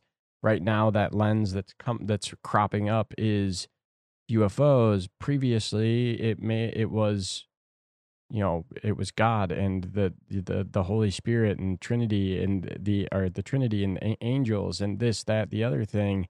Like but it's all pointing in the same fucking direction you know? So it makes me it's like regardless of whether or not you believe that UFOs are the thing you know if you believe in if you believe in god even and you're trying to do the same thing right now this is just the framework that somebody chose to believe in to get to the same place I like how you put that. Yeah. Yeah. Like it's it's no different than me being a druid versus you know somebody being a witch Exactly. Well, and I think that I mean this goes into uh I think where the larger societal issues we have, and maybe not even societal, as a species, we're we're not great at. Um we like to feel like we're right. yeah Like we have a some special access to the truth. And if you say, well, no, all of these various paths are leading to the same place and it's okay, everyone's on this we're all on this journey together. It's like, well, then how am I the main character? you're not Well, that I mean, but that's the point. I think, and I think that I mean, it's funny when you look again at older esoteric lore, especially Hermeticism, uh, Gnosis, uh, and you go into Eastern uh, philosophies, Buddhism, Hinduism, and then you look into say psychedelic journeys. A very co- a common thread between all of them is ego death. mm-hmm. It's about the again, it's about not just accepting you're not just the main, you're not the main character. It's maybe even accepting that there is one character here. Like th- this is we're all we're, we are all part of this. We are all particles of water in the same river going to the same destination. right Except for those dumbasses over there who keep lapping up on the side. yeah And I think there's also a certain amount of desperately grasping for control. Like mm-hmm. I I encountered this earlier online is I saw someone going on a rant about like crystals don't have any special property yada yada yada yada. And basically what it boiled down to is they were extremely angry and upset about the fact that people with serious medical conditions are being scammed by bogus faith healers Mm-hmm. into discontinuing actual Western medical treatments in favor of crystals. And I'm sitting here and it's just like, hey, asshole, me using Aqua Aura quartz to, I don't know, fucking soothe my anxiety is not the same thing as some asshole charging someone $4,000 for Arizona quartz that is not going to cure leukemia. It's Right. not the same fucking thing. And it's it's like I know that you're upset that someone that people are being scammed like this, but crystals have been part of it it, it again if it's just like this is a religious belief this is a spiritual belief and just because some people get taken in by scam artists and just because some people are shitty bastards that scam other people doesn't mean you need to go on a one man Instagram crusade to talk everyone out of their pretty rock collection. Yep. That's not going to stop the thing that you think it's going to stop. And you're just trying to make yourself feel like Batman busting up a drug ring. You're not. You're a jerk on the internet who's blocked now. Well, and, and and I think that that is again, we we like to. uh I mean, I've even caught myself doing this, and God knows I've caught both of you doing it. Uh, where there's a problem, X problem is infuriating. Here is my sweeping solution that applies Yeah. to all situations. Yeah. And uh, very often, and I would say very often, the point of 100% of the time, uh, that solution is a bad one. Yeah. Yeah, well, of course. Uh, but I, and I'm going to say an unpopular opinion here. Um, we, in my opinion, so I'll preface that in my opinion, uh, we as a global society cannot, cannot move forward until capitalism is dead. I mean, I there is something to be said for that. I mean, that's I'm not here's the thing. I I see massive issues in capitalism. I've I see that there are some better options. I don't for the life of me know how to implement them. Uh No, that's for people much smarter well than that and that's the thing. It's like I don't know what's going to be better, but that it, there's a lot that's a, that's wrong right now. And I do agree from the point of view of as long as there is a motivation to bilk people, right. uh, you're going to get kind of the new age or really just religious cottage industries of people cropping up to do so. Because I mean, it's not just new age movement with crystals. I mean, for a long time, the Roman Church was letting you pay away your sins. Yep. Uh, there, there is a long and storied history of pouring money into your own spiritual well-being, and I suspect it has never worked. That's just a suspicion. I mean, I would suspect the same thing. And it's it goes it's everywhere. Literally, uh, your favorite paranormal celebrity is very likely being uh being um like somebody is likely faking being them on Instagram right now, messaging somebody trying to get money. Well, it, even if you go beyond that, because here's the thing: it's even beyond uh, people being scam artists. Existing within the model requires you to make money. Correct. So you have people who may say, "Well, I just wrote a great book about the phenomenon, and I want to share it. I think this is just information people should have."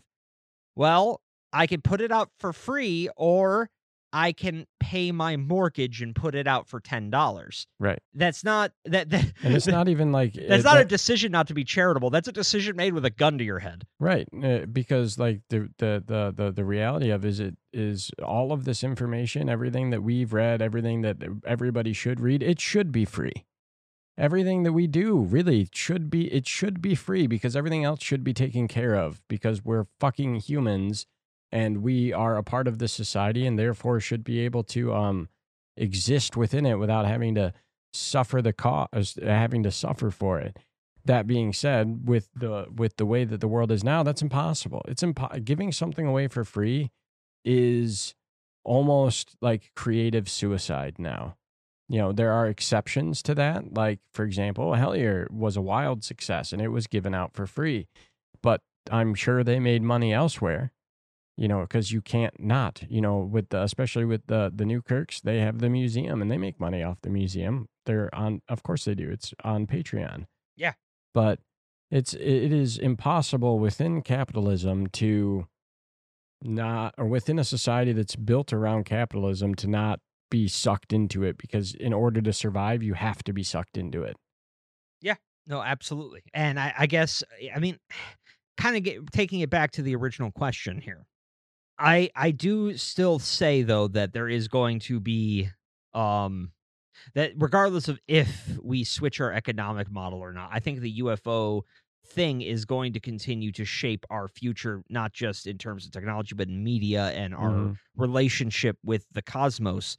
But I I I do think though that uh the relationship may be made very unhealthy by the influence of money and the need for monetary gain. More so than it already is. Well, and I think a great example of that, and again, this is me going off into speculation land. If anyone out there is a big fan of the guy, I think Steven Greer is a great case study of this. yeah. I, I, gen- I like I was saying, I genuinely think if you look back at the citizens' hearing, hearings on disclosure, if you look back to some of his original works, he came off as very earnest. He was trying to do something meaningful and impactful. And over time, the cult of celebrity and the need for the almighty dollar eventually leads you to doing shitty things. And now, every one of his documentaries, he's up there crying crocodile tears and pretending his life is so hard uh, for for reasons that are pretty nebulous, to be honest. Yeah. Uh, and and quite frankly, there's a lot of allegations, which I don't know if they're true or not, that he is at the point of faking his encounters that he's charging people three hundred dollars for. right. If mo- if not significantly more, I actually think three hundred dollars is way a way outdated figure now, but I'm not sure. Yeah. I, I, I don't I don't know. I just know what I've heard and, you know, taking it with a grain of salt. So All right. I think that's it. Are we are we good? Yes. I think we're good. All right. Let's move into the about the author. Okay, about the author. So, D.W. Pasulka, also kn- known as Diana Walsh Pasulka, is a professor of religious studies at the University of North Carolina, Wilmington, where she is also the chair of the Department of Philosophy and Religion. Her primary research focus is the intersection between religious belief, media, and digital culture. She holds a PhD from Syracuse University, an MA from the Graduate Theological Union at Berkeley, and a BA from the University of California, Davis. She has authored and co authored a large number of essays and academic papers, and she has also authored and co authored three other books, including Heaven Can Wait Purgatory in Catholic Devotional and Popular Culture, which is an examination of the concept of purgatory within the Catholic faith. She also co wrote Posthumanism, The Future of Homo Sapiens, which she co edited with Michael Bess, and Believing in Bits, Digital Media and the Supernatural, which she co wrote with Simone Natale. She is president of the Southeastern Commission for the Study of Religion and is a co chair of the American Academy of Religion. She is currently working in concert with the Vatican and the Esalen Center for Theory and Research on a translation project of the canonization records of St. Joseph of Cupertino. She worked as the history and religious consultant for numerous movie and television productions, including the Conjuring franchise. She has been the principal investigator for numerous grants, including the federal Teaching American History program, which supports middle and high school teachers in their efforts to teach religious and American history. She has been interviewed by the History Channel, Showtime, and has been featured on a number of popular podcasts, including Mysterious Universe, Coast to Coast AM, and The Lex Fridman Show. She is currently working on a new project titled Contact 21, which is a mm. continuation of her research from American Cosmic. And Neat. that is it. All right. Well, in that case, we're going to go ahead and move into housekeeping. Housekeeping. Housekeeping. So, if you liked what you heard, please like and subscribe on whatever podcasting platform it is that you are listening to us on. And as always, if it is Spotify or Apple, please leave us a review. Five stars preferred, but not required. Uh, and if you say something funny, I don't know, we'll read it on air or something. I, I- I- Double horrible. yeah, yeah. I, I, I don't have any follow up there. But if you want to uh, send us a book request, you want to just communicate with us in one form or another, we have a few ways you can do that. First off, via email, noctivagantpodcast at gmail.com. And then on Twitter, we have, uh, while it still lives, uh, we have at, at Noctivagant Pod, and I am at Mix Rory Wicks. I'm at Bearish Terror. If there's a blue check mark, it isn't me because I ain't paying. I am at Midwest Undead. And then we have a plethora of other social medias. We have a Reddit account Uh, Noctivagant Podcast. and a Tumblr, Noctivagant Podcast. an Instagram, which is Noctivagant underscore podcast. And I think that's it. That's it. That's it. All right. Well, uh, any final thoughts? Oh, what's up next? What's up next? Next up, we have Dreaming Ahead of Time by Gary Lachman, which is going to be an exploration of prophetic dreaming and how it relates to uh Yeah, it's just prophetic dreaming. It's Yeah. prophetic dreaming and how it relates really to esoteric philosophy. Yeah. It's fascinating. My brain hurt. Yeah, quite quite quite a lot. I'm going to tell a story about a really gross nightmare I had. Mm-hmm. Looking forward to it. All right, and I think that's it. So I guess I'll lead us out of here then. Please do. All right. Well, good night, ghosties. Good night, ghoulies. Good night, moth people. Stay safe out there. Don't get lost. All I'm saying is that it wouldn't hurt you get lost once. No, But it will if you hurt do them. get lost, bring a buddy. Yeah, bring a buddy, so you and- can eat them. and along the way, Oh, if you meet a flesh pedestrian, also known as a not deer, go with them. You never know. Could be fun. No. No.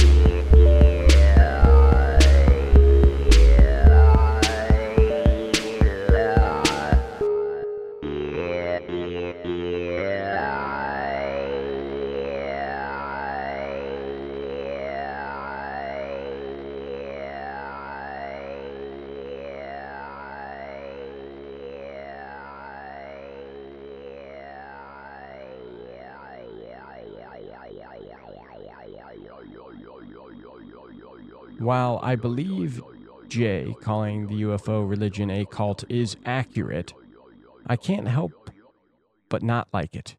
Not that I'm a part of it. I just don't like I just don't like the term cult. Makes me think Scientology. And that's bad. Cult's not bad. Or UFOs aren't bad. The people of Heaven's Gate would beg to differ.